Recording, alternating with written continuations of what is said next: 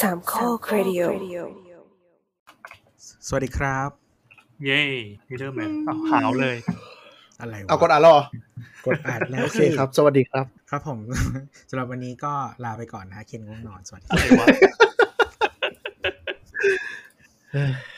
นี่คือ Tech Talk EP ที่ครับ เย่40เราอัดกันวันเอ่อพุธที่ 25 สิงหาคมนะครับ แล้วเดี๋ยวเราจะออกอากาศกันวันที่ 28 ครับ ครับทำไมทุกคนเหนื่อยจังวะ เรามีเวลาหนึ่งชั่วโมงเท่านั้นนะครับ เพราะว่าเมียบอกว่าเดี๋ยวพอลูกหลับแล้วเราจะมาดูโลกิกัน ติดโลกีละสิติดโลกีละสิไม่โลจบกินี่เป็นคนรับอะไรหรือเปล่า ลูกหลับแล้วเรามาดูโลกิกัน เออว่ะโคตรแย่วันนี้เธอเป็นเอเคแล้วกันนะ โลกีโลกีเจอเจอเจอเคแล้วเหรอโลกี อ่าอ่าอ่าก็ สวัสดีนี่ทีเจแอนนะครับพีเจตัวครับพีเจเคนครับ เย่คือทำไมพี่แอนแนะนำตัวได้อย่างแบบพราวมากเลยวะก็จะได้ผ่านผ่านไปไงเราเนี่ยทักดีสี่สิบเอ็ดตอนนะครับ EP ที่41แล้วครัมับนผ่านมา42ตอนแล้ว ก็ต้องมีความด้านชาบ้างบอกว่าเออเราเราเราเริ่มเราเริ่มเข้าใจความรู้สึกแบบอะไรนะดาราที่อายุประมาณแบบประมาณประมาณเราสามสิบกว่าๆแล้วเริ่มแบบมานั่งแบบกามิกาเซ่อะ แฉความหลังในอดีตว่าตอนนั้นกูเรียกอย่างนั้นไปได้ยังไงวะอะไรอย่างเงี้ย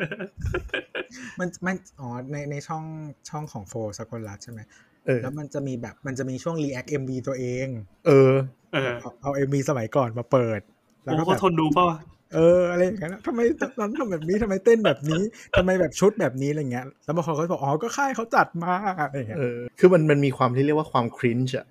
ที่ภาษาฝรั่งเขาเรียก cringeช์อะคือแบบไม่นี้แต่เลตอยนนั้นมันก็ เขาเรียกว่าอะไรทุกคนก็ชอบแบบนั้นน่ะหรือเปล่าเออใช่ใช่มันเหมือนเนี้ยแฟชั่นยุค 80อะเหมือนจะเป็นยุคที่เป็นแฟชั่นที่จุดด่างพร้อยที่สุดของประวัติศาสตร์มนุษย์ช่วงหนึ่งคือทุกคนมันเดี๋ยวมันก็จะวนกลับมาแฟชั่นมันคือของที่วนกลับมา ไม่ไม่เข้าใจแต่หมายถึงว่าแฟชั่นอะสมมติมันยุค 50 60 70อะมันยังมีความสวยในยุคอะแต่ 80 มันจะมีความแบบหลุดทุกอย่างแบบจัดเต็ม แบบพังหัวเต็มเสื้อบานแบบเหมือนเหมือนทุกอย่างมัน มันล้นออกมาหมดอะอืมมันก็จะเป็นยุคที่แบบเชี่ยนี่คือแต่งตัวอะไรกันเนี่ยทั้งโลกเลยไม่แน่ว่ะอ๋อแต่เรามองว่าเรามองว่าอย่างโฟเนี่ย ในยุคหนึ่งอะวิธีการนำเสนอมันมีแค่นั้น สื่อมันมีแค่นั้นวิธีการฉายภาพออกมามันมีแค่นั้น มันไม่มีมิติอื่น ๆ แต่ตอนเนี้ยอืมมันลงไปถึงว่าสามารถพูดได้ว่าค่ายเขาให้มาเนี่ย ซึ่งในยุคนั้นไม่ไม่มีใครกล้าพูดอะไรแบบนี้ไงอืมอืมเออตัวนี้มันคือเป็นเรื่องปกติ เรารู้สึกว่าเฮ้ยชอบอะไม่หรือหรือบางอาร์ตเขาไม่ได้พูดว่าค่ายให้มันด้วยซ้ำเขาบอกว่าเฮียสั่ง อ๋อ คือแบบบียอนนั้นอีก เออเออเออมันเหมือนทุกคนแมันเป็นเดดพูกันหมดแล้วอะอืมเออไม่เราว่าเราว่ายุคนั้นมันเป็นยุคที่เริ่มแบบ คนกล้าลองทำอะไรใหม่ๆอะเพราะฉะนั้นเวลาเวลามันมันหลุดจากกรอบเดิมมันจะหลุดไปแบบ นึกออกปะหลุดไปเกินอะ แล้วเดี๋ยวมันค่อยๆย้อยตกลงมาให้มันเหมาะสมอะเก่าๆใช่ไหมมันเหมือนเด็กเด็กมัธยมแบบ ที่ได้เข้ามาหาลัยกูก็จัดแบบผมยาวหรือย้อมสีเลยอะไรอย่างเงี้ยเออเอแล้วอสุดท้ายผ่านไปสองปีมึงก็กลับมาแบบเหมือนมนุษย์ปกติแหละเพราะมึงทำไปแล้วเริ่มลำคาญเลยตอนปีหนึ่งมีแต่เพื่อนผู้ชายผมยาวทุกคนเออแบบเฮ้ยกูได้ไว้ผมยาวเลยกูก็ไว้แบบประชดชีวิตเลยนะแล้วก็แบบเออพอผ่านไปปีหนึ่งไอ้เหี้ยเริ่มลำคาญละตัดผมอะไรอย่างเงี้ยอืมนั่นแหละเรารู้สึกอะโอเค ครับ แล้วนี่เราก็จะมาคุยกันเรื่องบัตรเครดิตนะครับ หาวิธีโยงไม่ได้ ไม่ได้เกี่ยวอะไรเลยเฮ้ยมันเป็นช่วงไอซ์เบรกกิ้งครับเปิดแบบไม่นึกออกมาคือเหมือนเหมือนรายการทีวีที่แบบสามนาทีแรกเมาส์มอยเพราะว่าคนจะได้แบบเก็บของแล้วมาตั้งใจฟังรายการเราอ่าเก็บของกันเสร็จเรียบร้อยแล้วใช่ไหมที่าคุก่อนที่เราจะอัดอะครับเออมันยังต่อเนื่องกับเรื่องที่เราจะอัดวันนี้มากกว่าที่เราตอนนี้กดอัดไปแล้วเออว่ะเออว่ะเมื่อกี้เราพูดคุยกันเรื่องออนไลน์เพย์เมนต์อะไรต่าง ๆ เนาะ ซึ่งมีสาระกว่าไอ้ที่เราคุยมาทั้งหมดเมื่อกี้อะแล้วคุณผู้ชมก็ถ้าเกิดว่าอยากฟังช่องที่ก่อนอ่านนะครับ เราไม่มีให้ฟังนะครับมันไม่ได้อัดไว้ออนไลน์เพย์เมนต์มาคุยเรื่องบัตรเครดิตจ้ะถามว่าทำไมคุยเพราะว่าหมดมุก คิดคอนเทนต์ไม่ออก มันเป็นสัญญาที่เคนได้ให้ไว้หนึ่งในห้าร้อยเรื่องที่ตั้งใจจะคุยนะครับ วันนี้เราก็เลยโยนภาระให้เคนในที่จริงๆอะคือเรื่องบัตรเครดิตอะอ่าอืมสารภาพตามตรงว่า เราไม่ค่อยมีประสบการณ์ เรื่องแบบนี้เลย เพราะว่าชีวิตตัวเองก็มีใบสองใบที่เอาไว้ใช้ใช้ใช้จ่ายในชีวิตประจำวัน แต่ว่าพอเคน list เรื่องมาปั๊บมันมีเรื่องหนึ่งไว้ที่เราอยากรู้แล้วเราอยากปูให้คนคนฟังฟังไว้ก่อนเดี๋ยวจะได้ฟังยันจบ มันคือเรื่องสุดท้ายที่เราจะคุยกันวันนี้ นั่นคือการโกงบัตรเครดิตเฮ้ยมันทำกันยังไงมันมีเทคนิคอะไร ซึ่งเคนซึ่งเป็นผู้เชี่ยวชาญเรื่องนี้ก็จะมาอธิบายให้ฟังถึงกรรมที่ตัวเองไม่ได้เคยไม่ได้เชี่ยวชาญ แค่รู้มาบ้าง อันนี้คือตัวกำลังหยิบกระเป๋าตัวเองมานะครับ แล้วก็ในมือมีอะไรวะ เหมือนเป็นเบอร์เกอร์ที่หนาที่สุดอะเออไอตัวนี่กับนี่คือทุกทุกใบคือเก็บบัตรเครดิต ตัวมีบัตรเครดิตที่เกาะกองกันเป็นความหนาประมาณประมาณไอเบอร์เกอร์อันที่ใหญ่ที่สุดมันชื่อเบอร์เกอร์อะไรวะ Big Mac Big Mac เออ Big Mac เออนั่นแหละนั่นแหละไซส์แบบนั้นเลย คือไอพวกนี้คือพกไปไหนมาไหนเหรอหรือว่าเก็บไว้บ้าน ใช่ จริงเหรอ นี่ก็คือมีกระเป๋าห้าใบ อันนี้คือคนที่บอกว่าตัวเองไม่พกเงินสดแต่เก็บพลาสติกพวกนี้ไว้เต็มเลยเนี่ยนะ เดี๋ยวนี้คือคือไม่คืออันนี้จะใส่กระเป๋าที่เป็น tote bag ที่หิ้วใช่ไหมอ่าอืมแต่เดี๋ยวแต่ว่าบางทีเดินออกจากบ้านก็คือไม่ถือ tote bag ก็คือถือมือถือไปเครื่องเดียว อืมใช้จ่ายแค่ธรรมดาใช่ไหมหรือว่าแบบทุกอย่างมันมันแปลงเป็นดิจิตอลหมดแล้ว ก็ถ้าอะไรที่เป็นดิจิตอลได้ก็พยายามใช้อะอืมเดี๋ยวแล้นะวแล้วบัตรบัตรมันก็ต้องพกออกมาปะเออนั่นดิก็ไม่คือเราต้องคิดก่อนไงว่าเราจะไปไหน โอ้โหโอ้โหหยิบบัตรเครดิตตามการใช้งานที่จะไป คือไม่คือมันมีใบที่เราใช้ประจำอ่าก็จะแบบเป็นพกตลอดอะไรอย่างเงี้ยอ่าคือใบที่เราใช้ประจำอาจจะใส่กระเป๋าที่ปกติใส่แบงค์ย่อยใส่เงินย่อยอ่าอ่าเออส่วนกระเป๋าตังค์ที่เราเรียกว่ากระเป๋าตังค์ที่มันเป็นหน้าหน้าตากระเป๋าตังค์อะคือไม่มีอ่าเงินมีมีเงินเป็นแบบแบงค์พันอะไรอย่างเงี้ยเพราะเราจะไม่ได้อ่าพกแต่ว่าถ้าคิดว่าจะใช้เงินก็จะหยิบไป แล้วในกระเป๋าตังค์มีอะไรบ้างบัตรประชาชนมีบัตรรถไฟฟ้าอะไรเงี้ยยังใช้อยู่ไหม บัตรรถไฟฟ้าเราใช้เป็นบัตรเครดิตอืมนี่ความขิงเอออะแล้วที่เหลือคืออะไรคือคือบัตรที่เปิดเปิดทิ้งไว้แล้วก็ใส่ใส่ไว้ไม่สำคัใช่ญใช่ไม่รู้มีกี่ใบเดี๋ยวทั้งปึ้งตะกี้บัตรเครดิตหมดเลยเหรอก็เนี่ยอันเนี้ยอันนี้กระเป๋าใบหนึ่งแล้วก็อันนี้ก็บัตรเครดิต แล้วก็ แล้วก็อันนี้ก็บัตรเครดิตสายตาเคนนี่แบบอันนี้นี่ก็ก็บัตรเครคือดิตคือตัวกำลังหยิบกระเป๋าตังค์ใบต่างๆมานะครับ ในทุกใบทุกช่องอุดมไปด้วยบัตรเครดิต แล้วก็คือโคตรเยอะก็ก็จะมีเอออันนี้ก็คือบัตรเครดิต อะไรวะ คือคือตอนเนี้ยกำลังสงสารเวลาถ้าแบบคนไปคัดบูโรตัวนี่แล้วมันเดี๋ยวเดี๋ยวเดี๋ยวอันนี้อันนี้คือแปลกใจนะว่ามันมันมันสร้างความสะดวกหรือสร้างความยุ่งยากวะแต่ละเดือนนี่ยังไงเนี่ยวงเงินจ่ายมันไม่หรือเต็มว่าได้ไงวะเออเออเออเออไม่เต็มวงเงินวงเงินซื้อรถได้อะครับไอ้ไอ้ไอ้โอเคไอ้เรื่องวงเงินก็ว่าไปอย่างแต่ว่า เรื่องการจัดการต่างๆ ที่ที่เกี่ยวกับบัตรอะไม่งงเหรอไม่งงเพราะเราใช้แค่ไม่กี่ใบเอาแล้วที่เหลือมีเป็นไว้บัตรทิ้งเบ่งไว้เงี้ยเหรอคือจริง ๆอะ ปกติจะมีใบที่ใช้ประจำแล้วก็อืมจะมีใบที่ใช้ตามโปรโมชั่น ถ้าอืมมีโปรโมชั่นถึงจะใช้ แต่ว่าถ้าคิดไม่ออกก็จะมีใบประจำที่ใช้อยู่แล้วมอ๋อ เอาจริงๆก็คือหยิบใบโปรด หรือว่ามันอยู่ในมือถือเรียบร้อยแล้ว แค่นั้นเอง ประมาณนั้นใช่ครับ ก็คืออใบที่เราใช้ประจำอะ เราก็จะผูกกับพวก wallet ต่างอืมๆทุก คือเหมือนเราก็จะมีใบที่ออนไลน์ทุกอันแล้ว wallet จะผูกไปนี้อืมอะไรอืมเงี้ย อะอ๋อก็คือกด Grab สั่งเจเว่นใช่จ่ายจุกจุกจิกจิกผูกใบนี้ทั้งหมด ใช่อ๋อ grab เป็นอีกใบหนึ่งเพราะว่าตามโปรโมชั่นอ๋อโอเคเนี่ยก็คือก็คือพูดง่ายๆใบอื่นก็คือมีมีมีทิ้งไว้แต่สมมุติว่าถ้าจะไปซื้อ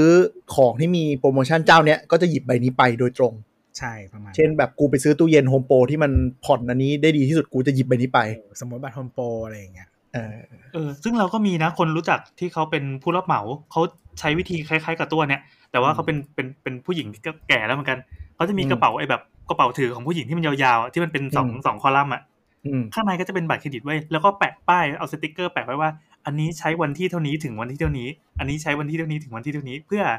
รอบของการจ่ายอะเขาเขามีวิธีการบริหารเงินที่เป็นระบบมาก รอบของการจ่ายคือต้องใช้ใบนี้วันนี้ มันถึงจะคุ้มอะไรเงี้ยเราไม่ค่อยเข้าใจเท่าไหร่แต่ก็โห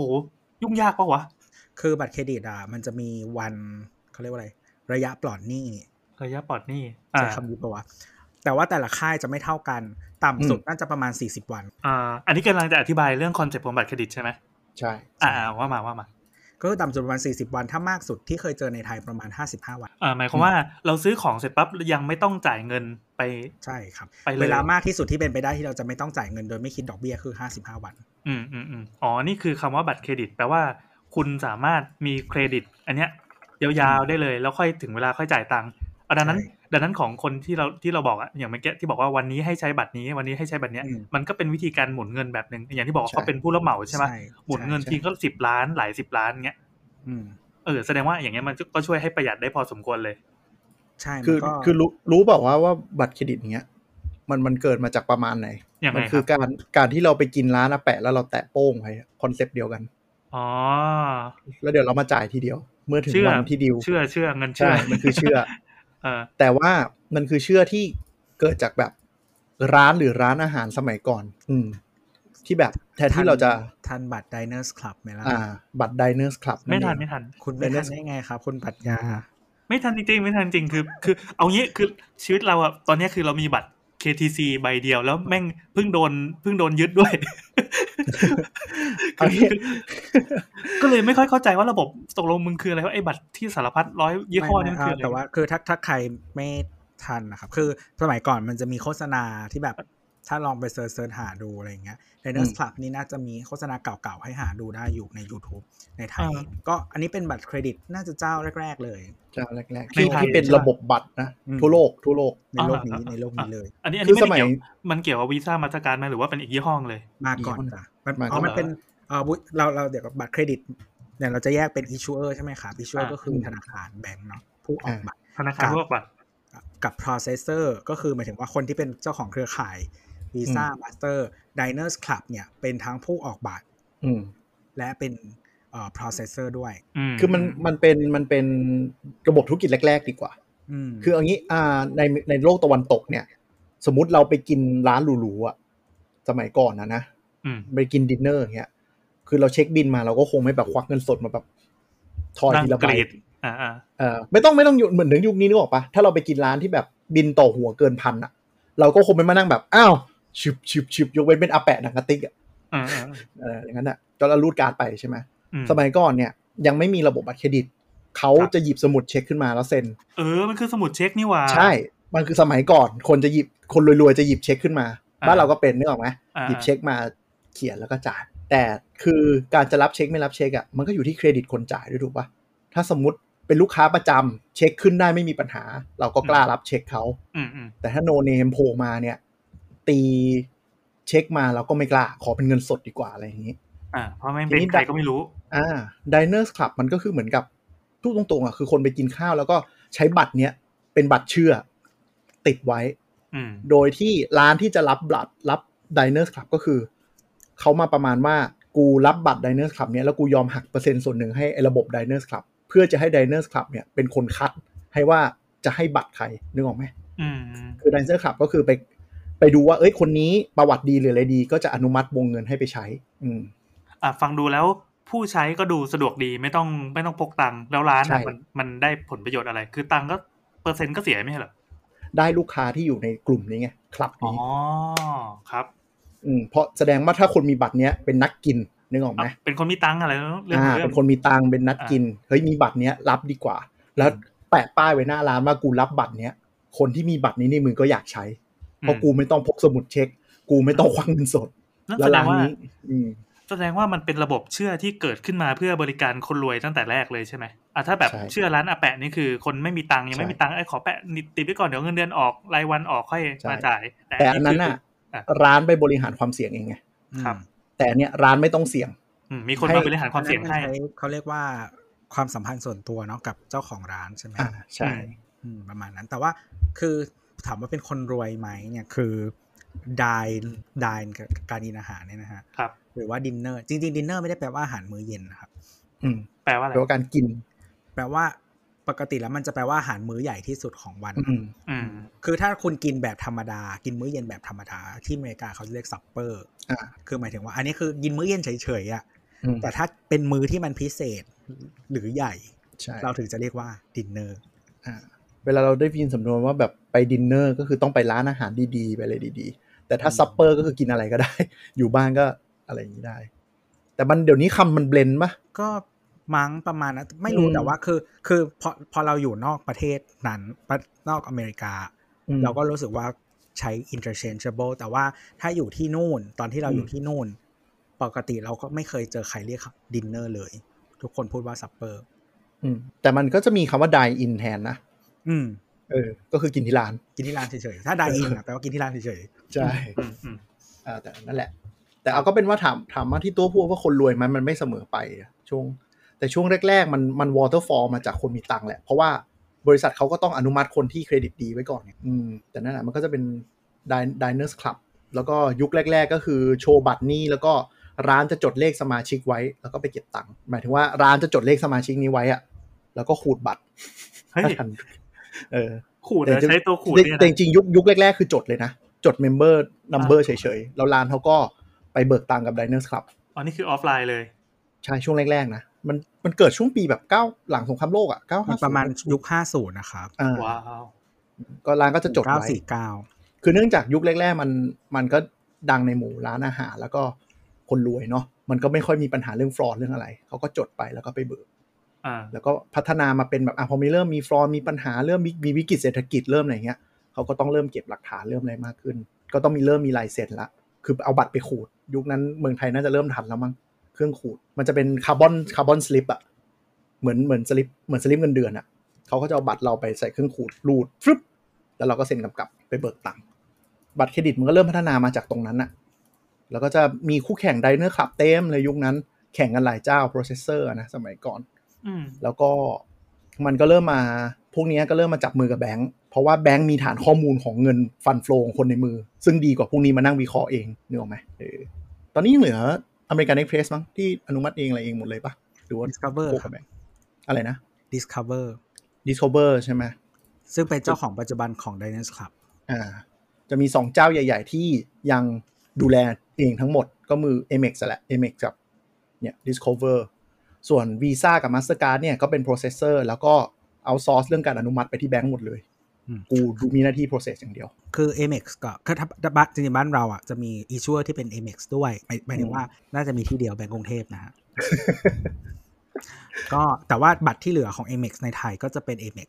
นะครับ แล้วก็ถ้าประเทศอื่นๆ ส่วนใหญ่ก็ก็เป็น Amex แหละ แต่ว่าใช่มันอาจจะมีบางบัตรที่มี partner ร่วมอะไรอย่างเงี้ยเออด้วยก็มีมีอยู่แล้วอืม แล้วก็ถ้า partner ถ้าเป็นวีซ่ากับมาสเตอร์ส่วนใหญ่จะเป็น partner เกือบทั้งหมด อืม อืมแล้วก็ partner ไม่บางทีไม่จำเป็นต้องเป็นแบงค์นะอืม อย่างบางทีก็เป็นกิจการใหญ่ ๆ ก็มีบางประเทศก็คือเป็นธุรกิจใหญ่ ๆ ที่ไม่ได้ไม่ได้ไม่ได้เป็นแบงก์อะก็มี คือบ้านเราอะ ต้องเป็นแบงก์อืมเพราะกฎหมายปะแล้วก็มีน่าจะเป็นเรื่องกฎหมาย แล้วก็นอนมีนอนแบงก์แต่ว่านอนแบงก์มันจะเป็นเออมีนอนแบงก์ด้วย แต่ว่าจะไม่มีแบบห้าง กับอืมห้างทำเองอะไม่มีใช่เช่นที่เมืองนอกตัสจะมีอะไรอย่างนี้ก็ไม่มีแล้วโลตัสบ้านเราร่วมกับ เออแบงก์ร่วมกับของกรุงศรีครับ แต่เขาเป็นบริษัทแยกแต่ว่าในเครือกรุงศรีนั่นก็คือเป็นเป็นกรุงศรีทำระบบให้ แล้วก็ออกหน้าในนามโลตัสอะไรอย่างนี้ใช่ไหม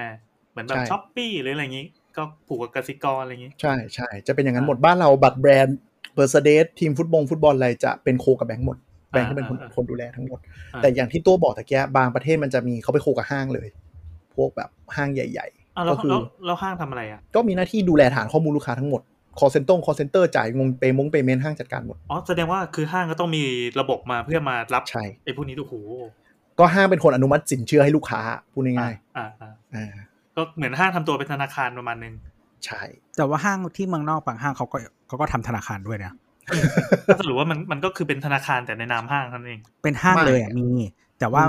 อืมเออคือคือมันคือไม่ได้เป็นสถาบันการเงินแต่ว่าทำหน้าใช่ทำหน้าที่นี้ใช่ใช่เออเอใช่อคืแต่อว่า แต่ว่ามันมีห้างที่แตกไปทำแบงค์ด้วยอืมอะไรเงี้ยแต่ว่าส่วนบัตรเครดิตไม่เกี่ยวกันห้างที่แตกไปทำแบงค์ด้วยอย่างเช่นแบบเซนสปิรี่เทสโก้อืมอะไรเงี้ยเขามีแบงค์อยู่ใช่อ่าต่างหากโอเคอืมนั่นหละแต่ว่าของไทยอะ เหมือนพวกเนี้ย มันจะต้องผ่านสถาบันทางการเงินไม่ว่าจะเป็นแบงก์หรือ non-bank อยู่ดี เออ แล้วก็พวกประกันอะ ก็ต้องเป็นประกันดี เพราะฉะนั้นถึงเราจะเห็นว่าห้างอะ มีบัตรเครดิต มีประกันมีอะไรนู่นนี่นั่น อันเนี้ยมันก็จริง ๆ เป็นตัวแทนขายผ่านสิ่งอื่นมาหมด แต่ไม่เหมือนเมืองนอกอืมหรือเป็นแค่โคแบรนด์เฉยๆ ก็คือหมายถึงว่าแบบได้ส่วนลดส่วนลดเฉยๆ แต่ ทางตัวห้างก็คือเหมือนกับทำโปรโมชั่นร่วมอะไม่ได้อะไร ทีนี้มันก็คือสงสัยว่าเอ๊ะเราบัตรเครดิตมันทำเงินไงใช่ปะเวลาเรารูดถ้าเราจ่ายตรงก็คือเราไม่ได้เสียอะไรสักบาทนี่หว่า จริงๆก็คือเขาก็ไปหักเงินของร้านค้านั่นเองอืม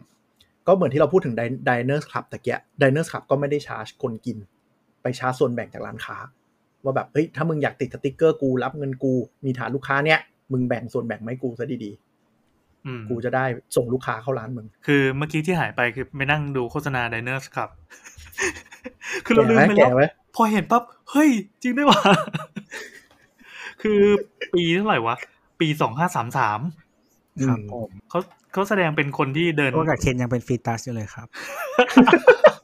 ใค รอะคือคือพระเอกอะเขาเดินเข้าไปในร้านเครื่องเพชรอันหนึ่งที่ดูหรูหราแล้วก็มีผู้ชายหนวดงงหนึ่งคนที่เป็นพนักงานขายนะบัตเลอร์อะไรอย่างงี้ป่ะเออเออเออเอออะไรปั๊บเออแล้วคนที่เขาไปยืนชะโงกชะโงกดูแล้วก็ขอดูชิ้นนั้นชิ้นนี้ แล้วพนักงานขายก็ทำท่าเหมือนเหยียดๆนิดนึงอะว่าแบบหน้าตาอย่างมึงจะมีตังค์จ่ายเลยอะไรเงี้ยก็ถามว่าชิ้นนั้นเท่าไหร่ชิ้นนี้เท่าไหร่คนนี้ก็แบบแพงนะแพงนะพยายามจะนำเสนอเงี้ยเหมือนเหยียดลูกค้านิดนึงเสร็จปั๊บก็ผมเปลี่ยนใจละ ทางร้านเนี่ยราคาเท่าไหร่ ซึ่งอันนี้มันเป็นประโยคคลาสสิกตลอดการไว้ที่คนที่อายุสามสิบสี่สิบน่าจะเคยเห็นที่ไม่ได้เป็นฟีตัสอยู่นะ เออว่ะเลยนึกได้เลยแล้ว คือถ้ามาโฆษณาเนี่ยถ้ามาในพศปัจจุบันไม่งโดนด่าแน่แต่ยุคนั้นแม่งเท่ชิบหายเลย มันสาคือารถมันเคยซื้อร้าได้มันกลายไปเป็นโฆษณาพลอยชิดจันทร์ป่าวะ เออพลอยพลใช่อยชิใช่ใช่นทร์ใช่ใช่ใช่ใช่เฮ้ยเราไปหาดูไปค้นคำว่า Diners Club นะครับใช่ใน YouTube คือคือบัตรเครดิตอะสังเกตดูว่าไม่ว่าผ่านมากี่ปีอะเขาจะผูกกับ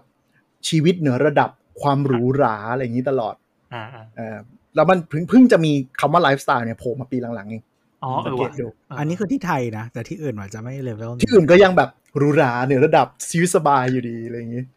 แต่ก็จะมีเมืองไทยเนี่ยไลฟ์สไตล์มาหลังๆเท่านั้นเอง แต่นี่แหละมันคือคือบัตรเครดิตเนี่ยมันมันมันทำหน้าที่เป็นนอกจากให้เครดิตแล้วเป็นเหมือนบัตรสมาชิกในตัวรู้ออกไหมเพราะฉะนั้นแบงก์หรือวีซ่าเนี่ยเขาจะไปกินส่วนแบ่งจากร้านที่ยอมรับบัตรนี้ อืมอืมและนี่คือเหตุผลที่ไม่หลายร้านไม่ยอมรับบัตรเครดิต เพราะว่านอกจากรับแล้วเนี่ย คือเวลารับเนี่ยเขาโดนชาร์จเดี๋ยวนี้ไม่รู้เท่าไหร่สองสองกสอว่างนี่คือถูกแล้วจ้าสองกเออว่าเดี๋ยวนี้ขึ้นไปสามแล้วเออสองกว่าสมแล้วก็บวกแวดอะไรอย่างงี้ เออ แล้วไม่คือมันจะมีแล้วแต่หน้าบัตรด้วย ใช่ใช่คืกำลังเมื่จะอบก่ออกนเขาเมื่อก่อนเขาจะเรียกว่าบัตรแบบแพลตินัมอะไรเงี้ยแต่เดี๋ยวนี้ก็คือเขาไม่ใช่คำว่าแพลตินัมนะมันเขาใช้ว่าพรีเมียมก็คือแบบเฮียอะไรก็คือหมดแล้วคือจริง ๆอะเดี๋ยวนี้เพราะว่าบัตรต่ำสุดมันเป็นแพลตินัมหมดแล้วอะอ่าใช่อืมก็คือคือถ้าใครไปลองถ้าอยากรู้ค่าธรรมเนียมคร่าวๆอะนะไปลองหาว่าแบบค่าธรรมเนียม EDC ลอง search ดูจริงๆแบงก์หลายๆแบงก์เขาจะบอก แต่ว่าอันนี้เป็นค่าธรรมเนียมเหมือนขั้นสูงของเขา ว่าถ้าเป็นร้านใหญ่จริงมันขอลดค่าธรรมเนียมได้ อืมคือจเอริงอๆจะบอกว่าอีบัตรเครดิตเนี่ยเป็นธุรกิจสตาร์ทอัพที่มาก่อนการนะพอยุคแรกๆเขาชาร์จน้อยมาก เออจริง ทุกร้านก็แบบ เออได้เอาเลยเฮ้ยดีมีลูกค้าเพิ่มสบาย ไม่ต้องมานั่งถือเงินสดนู่นนี่นั่นมานั่งความเสี่ยงเจอเช็คเด้งนู่นนี่นั่น ปรากฏไปไปมาๆแม่งขึ้นมาเรื่อยๆขึ้นมาเรื่อยๆตอนนี้สามเปอร์เซ็นกว่านะอืมคือเราว่ามันมีสองสามอย่างก็คือ ค่าธรรมเนียมอันนี้ส่วนหนึ่งนะเป็นต้นทุนที่ร้านต้องรับ เออ แต่ว่าคือถ้าเป็นเขาเรียกว่าอะไร ธุรกิจอืมที่มีกำไรประมาณพอสมควรเนี่ยอืมจริงๆ ค่าธรรมเนียมถ้าเทียบกันมันเราว่ามันก็ไม่ได้เยอะขนาด เออออ่าใช่แต่ว่าแต่ว่าในไทยมันก็ยังมีอีกเรื่องหนึ่งก็คือเรื่องภาษี ภาษี อืม เพราะว่าคุณถูกรับรู้ได้ถูกบังคับรับรู้รายได้ในระบบแน่นอน อ่าอ่าหถ้ามายถึคุงณว่าผ่านบัตรเครดิต อ่าทำไมร้านแบบอาปงอาแปะถึงไม่รับบัตรเครดิต เพราะว่าอืมสเตทเมนต์มันโชว์หมดเลยอืมว่ารับรายรับคุณเท่าไหร่อืม ซึ่งก็จะคล้าย ๆ เหมือนนี่เนาะอ่าเราชนะที่อืมตัวเลขก็ไปฟ้องเลยว่าร้านนี้โหรายได้ เกินกว่าที่เคยแจ้งหรืออะไรทั้งหมด อืมก็เลยโดนเล่นกันไปนั่นแหละเหตุการณ์เดียวกันใช่อันนี้คือบัตรบัตรเครดิตเนี่ยนอกจากมันชาร์จ มันไม่ได้ชาร์จแฟลตมันชาร์จขึ้นอยู่กับเลเวลของบัตรด้วยอืมแล้วก็ยี่ห้อของบัตรก็มีผล ก็ถ้าใครเคยไป ทุกคนก็คงเคยแหละส่วนแบบว่าเวลาไปห้าง ซูเปอร์มาร์เก็ตหรืออะไรก็ตาม จะเห็นว่ามันมีเครื่องรูดเป็นสิบอันเลย เพื่อลดค่าธรรมเนียม ก็คือเขาก็จะจริงๆ พนักงานเขาก็จะถูก train แหละว่าคร่าวๆนะบัตรไหน ใช้ลูกค้ายื่นบัตรไหน ใช้เครื่องธนาคารนั้นอะไรอย่างเงี้ยใช่เพื่อลดค่าธรรมเนียมจริง ๆ มันสมัยก่อนมันไม่ได้ต่างกันมากเว้ยแต่ละเจ้าก็จะมี EDC อยู่แค่ตาม processor มคือ Visa Mastercard Amex มแล้วก็มียุคหนึ่งคือทุกคนเลิกรับ Amex เพ ราะ Amex ขึ้นค่าธรรมเนียมแพงมากตอนนี้ก็ยังแพงอยู่ก็เออจริงๆบะบางท่านเดี๋ยวก่อนนะเหมือนจำได้ว่าปั๊มสุดท้ายที่เลิกรับไปอะแต่ตอนนี้เหมือนกลับมาแล้วอืมเออ Amex มันมันเพิ่งกลับมาบุกตลาดบ้านเราอีกรอบหลังจากเหมือนกับ คือ M Amex Amex เผื่อใครไม่รู้คือ Amex เป็นบัตรเครดิตที่ค่อนข้างแบบเป็น Exclusive Club ระดับหนึ่งสำหรับนอกอเมริกานะ ไม่รู้ที่มันอนุมัตินอกอเมริกายากอะคือที่คือที่อเมริกาถ้าใครอยากใช้ Amex นะครับ เดินไปนะเอ่อ Walgreens Rite Aid อะไรร้านขายยา แล้วก็ซื้อบัตรเติมเงินมาฮะใช้ได้เลย คือ Amex เขาเขาจะเด่นเรื่อง customer service กับอ่าสิทธิพิสิทธิประโยชน์ที่ค่อนข้างเยอะก็แต่ call center ดีจริง ใช่ มันก็จะเป็นบัตรที่แบบเวลาอนุมัตินอกประเทศเนี่ยจะเป็นคนที่แบบโดน invitation มาได้สมัคร ซึ่งมันก็จะแลกมากับการแบบไปชาร์จ ตามนู่นนนั่นอะแพงกว่าชาวบ้าน แต่ว่าเขาถือว่าเขาคัดลูกค้ามาให้ ซึ่งแบบโรงแรมหรืออะไรหรูๆหน่อยอะจะจะต้องให้รับ Amex อะเพราะว่าคนมีตังค์ก็หลายคนใช้ Amex มารูดเที่ยวเมืองไทยอะไรอย่างเงี้ยเมื่อก่อนมันมีจริง ๆ มันจะมีส่วนลดที่มาพร้อมกับ Amex อะถ้าเป็นโรงแรมอะไรอะจะเยอะ แต่เดี๋ยวนี้ไม่ค่อยมีแล้วอะคือคือช่วงนั้นช่วงก่อนหน้านั้นเอเมกบุกตลาดไทยแล้วก็เหมือนเปลี่ยน strategy ถอนไป ก็เลยแบบทุกอย่างก็เลยโฟลดหมดเลยแล้วแพงหมด ก็เลยเหลือแค่เก็บไว้ support นักท่องเที่ยวต่างชาติเป็นหลัก อืมคือมีช่วงหนึ่งที่แบบเหมือนเวลาเราไปกินข้าวโรงแรมเราก็จะหยิบ Amex ไปเนี่ยเพราะว่ารู้ว่ามันอ่าอืมเดี๋ยวนี้แห้งหมดแล้วมั้งเอเมกแทบไม่มีป้ายไม่มีอะไรเลย ก็ประมาณนั้น คือคือพพออนั้นั้นนช่วงหนึ่งถ้าเราจำไม่ผิดเหมือนแบบ Tops ยังเลิกแล้วอืม ถ้าสังเกตยุคยุคประมาณนั้นอะร้านมันจะมีแค่สองเครื่องเว้ยแต่มายุคนี้มันมีทุกเครื่องเพราะว่าเราเข้าใจว่าวีซ่ากับมาสเตอร์อะขึ้น fee เก็บเพิ่มขึ้น แล้วแบงก์อะเริ่มผลักไปที่ลูกค้าไม่ไหว คือแบบลูกค้าเริ่มแบบโหเพิ่มอีกแล้วเพิ่มอีกแล้วอะไรอย่างเงี้ยแบงก์ก็เลยต้องพยายามว่า ถ้าอย่างนั้นน่ะพี่ก็ต้องมาใช้แบงก์ facility ผมมีเครื่องรูด EDC ผมผมจะได้โดนค่าธรรมเนียม cross bank หน่อยทุกคนก็เลยปา EDC ไปให้อืมก็เลยมี EDC ทุกเจ้าประมาณ 10 กว่าเครื่อง ขนาดซูเปอร์ Tops เล็ก ๆ ยังมี 10 เครื่องเลยอะแล้วก็อีกอย่างหนึ่งคือเดี๋ยวนี้บางที EDC อะเขาก็ให้ฟรีอ่าใช่แล้วแล้วแต่ขนาดธุรกิจแล้วก็อะไรอย่างนี้ด้วย แต่ว่าหลายเจ้าเดี๋ยวนี้ even SME บางทีคุยกับแบงก์บางทีเขาก็ให้ฟรี แค่คิดตาม transaction เท่านั้นไม่คิดค่าเช่าเครื่องแล้ว คือการแข่งขันมันดุอะ ทุกคนก็เลยแบบ ต้องทำยังไงก็ได้ลดต้นทุนเต็มที่ เพราะฉะนั้นพอเมื่อเมื่อให้ฟรีก็กูเอาทุกอันเลยเว้ยมันลดมันลดไปแบบ0.7ถึง1ก็เยอะนะใช่หนึ่งเออทีหนึ่งเปอร์เซ็นเยอะ คือสมมุติเราเอาเราเอาบัตรคนละแบงค์ไปเสียบเนี่ยอาจจะโดนประมาณ3%กว่ากว่าๆแต่ถ้าเสียบตรงแบงค์เนี่ยก็จะเหลือว่าต่ำสามซึ่งแบบยุคนี้กำธุรกิจมันก็กำไรไม่ได้เยอะเหมือนเดิมอะเนาะพอประหยัดไปได้หนึ่งเปอร์เซ็นต์นี่ก็ถือว่าถือว่าเยอะ สมัยก่อนมันมีค่าธรรมเนียมอันนี้ด้วยอ๋อเข้าใจว่าเดี๋ยวนี้น่าจะไม่มีและมั้งค่า มันจะมีค่าธรรมเนียมคาร์ด non present กับคาร์ด present อะคาร์ด non present ก็คือ เวลาทำธุรกรรมออนไลน์อืมแล้วใช้เลขหลังบัตรอืมเลข CVV หรือว่า CVC เออถ้าใช้อันนั้นอะมันจะคิดค่าธรรมเนียมเพิ่ม เพราะว่าธนาคารมีความเสี่ยงในการ fraud เยอะกว่าแบบ card present ก็คือเอาเครื่องเสียบอืมเดี๋ยวนี้เปลี่ยนไปละรู้สึกว่ากลายเป็นออนไลน์จะถูกกว่าอืม เพราะว่ามันมีเทคโนโลยีเรื่อง OTP เข้ามาช่วย เดี๋ยวเดี๋ยวนี้อันนี้เก็บไว้เล่าว่าทำไมแบงค์เขาชาร์จอะไร OTP คืออะไรเป็นเรื่องเทคนิคอีกทีหนึ่งแต่ว่ามันน่าสนใจเพราะว่ามันจะเกี่ยวข้องกับเรื่องท้ายที่เราพูด ปูไปใช่ปูไปเออไม่ยอมให้กดปิด เรามีงูหลามทองนะครับเออนั่นแหละแต่นั่นแหละกำลังบอกว่าเออ นี่คือร้านน่ะเขาไม่รับบัตรก็เพราะเรื่องนี้เพราะเขาโดนชาร์จไม่พอแล้วมันมีค่าความวุ่นวาย คือหมายถึงว่าบางร้านที่สเกลไม่พอมันต้องมานั่ง train เด็กกดกด POS อะ POS เออแล้วคือเครื่องคิดเงินเรา เราเห็นพนักงานกด POS เราสงสารนะคือใช่คือมันต้องจำอะไรไม่รู้ที่ดูไม่ใช่สิ่งที่มนุษย์ควรจะจำอะใช่ใช่คือเอาหลักๆที่ที่เรางงว่าพนักงานทำอะไรใช่ไหมเออพนักงานเขาต้องกด POS เวลาเราไปเซเว่นเนาะก็จะมีว่าต้องการจ่ายทางไหนเออเขาก็บอกว่าโอเคบัตรเครดิตเขาก็ต้องไปกดเมนูบัตรเครดิตหันหลังแล้วไปงุดงุดๆๆแล้วก็ไปอ่าทำไม่เป็นต้องไปถามผู้จัดการ กดมือกดเมนูบัตรเครดิตปุ๊บอ่ากดว่า EDC เจ้าไหนที่ซิงค์อยู่ไป หยิบ EDC เครื่อง EDC คือเครื่องรูดบัตรอะเนาะเจ้านั้นอ่าเสียบเข้าไปปุ๊บ กดยอดที่ต้องการปุ๊บ ส่ง transaction ไปจะได้ confirmation code มา เอา confirmation นั้นโค้ดไปกรอกลง POS รอระบบรันว่าเลขถูกต้องตรงกัน ก็จะได้ใบเสร็จออกมา เพราะฉะนั้นถ้าเด็กที่ไม่คล่องอะ จะงงนรกแตกมากอืมแต่สมัยนี้ดีขึ้นนะ ถ้าสมัยนี้ดีขึ้นเยอะแล้วฉลาดขึ้นเยอะแล้วมันมัน sync ได้โดยตรง ก็เหมือนเราเวลาไปทำ self checkout ในตามซูเปอร์มาร์เก็ตอะอืมมันจะเริ่มฉลาดแล้วมัน sync auto หมด เด็กเดี๋ยวนี้ก็ทำงานง่ายขึ้น ไม่แล้วมันจริงๆมันถูก disrupt ด้วย POS ระบบใหม่แบบใหม่ใช่ด้วย ไม่ว่าจะเป็นแบบคือมันมีสตาร์ทอัพหลายเจ้ามาทำ POS ที่มันอืม user friendly มันไม่ใช่มีแต่เจ้าเดิมๆ แบบ IBM Fujitsu ใช่อะไรแนวนั้น มันมีแบบของใหม่ๆเยอะแยะมากมายอืมแล้วก็หรือบางร้านถ้าไปเห็นแบบคาเฟ่อะไรเงี้ย ใช้ iPad กันหมดอะไรเงี้ย มันเป็นวิชวลไงกดกดกดกดกดกดก็ไม่ยากละ เพราะฉะนั้นมันมันดีไซน์มาให้มนุษย์ใช้มากกว่าเดิม เจ้าที่ทำ POS เก่งนะครับเซเว่นไปลองนั่งดูมาแล้ว POS แม่งดีจริง ดีจริงในแง่หมายถึงว่า คือมันทำให้คนพลาดน้อยอะคือปุ่มใหญ่ๆวิชวลชัดโอ้ๆกดแม่งอันไหนยังไง ผ่านการใช่พิสูจน์มาแล้วเท่าไหร่ล่ะใช่จอส่งจอสีอะไรด้วยเหมือนใช่เซเว่นมีจอสีแล้วเหมือนยุคนั้นยุคที่มาใหม่ ๆ ก็บางร้านที่เป็นคู่แข่งก็เขายังเป็นแบบจอขาวดำก็ประมาณนั้นในเชิงว่าพูดง่ายๆเรามีบัตรเครดิตเนี่ย เขาพวกแบงค์พวกอะไรมาล่อให้เราสมัครเนี่ยก็เพื่อให้เข้าคลับนั้น แล้วเพื่อเอาไปใช้ มันก็เหมือนเป็น loyalty card ใช่เป็น loyalty card ที่ไม่ชาร์จเราไปชาร์จแบงค์มคือทันทีตัวที่นี้ loyalty เต็มไปหมดเลย คือทันทีที่บัตรเครดิตกลายเป็นคนใช้เยอะเป็นหลักอะ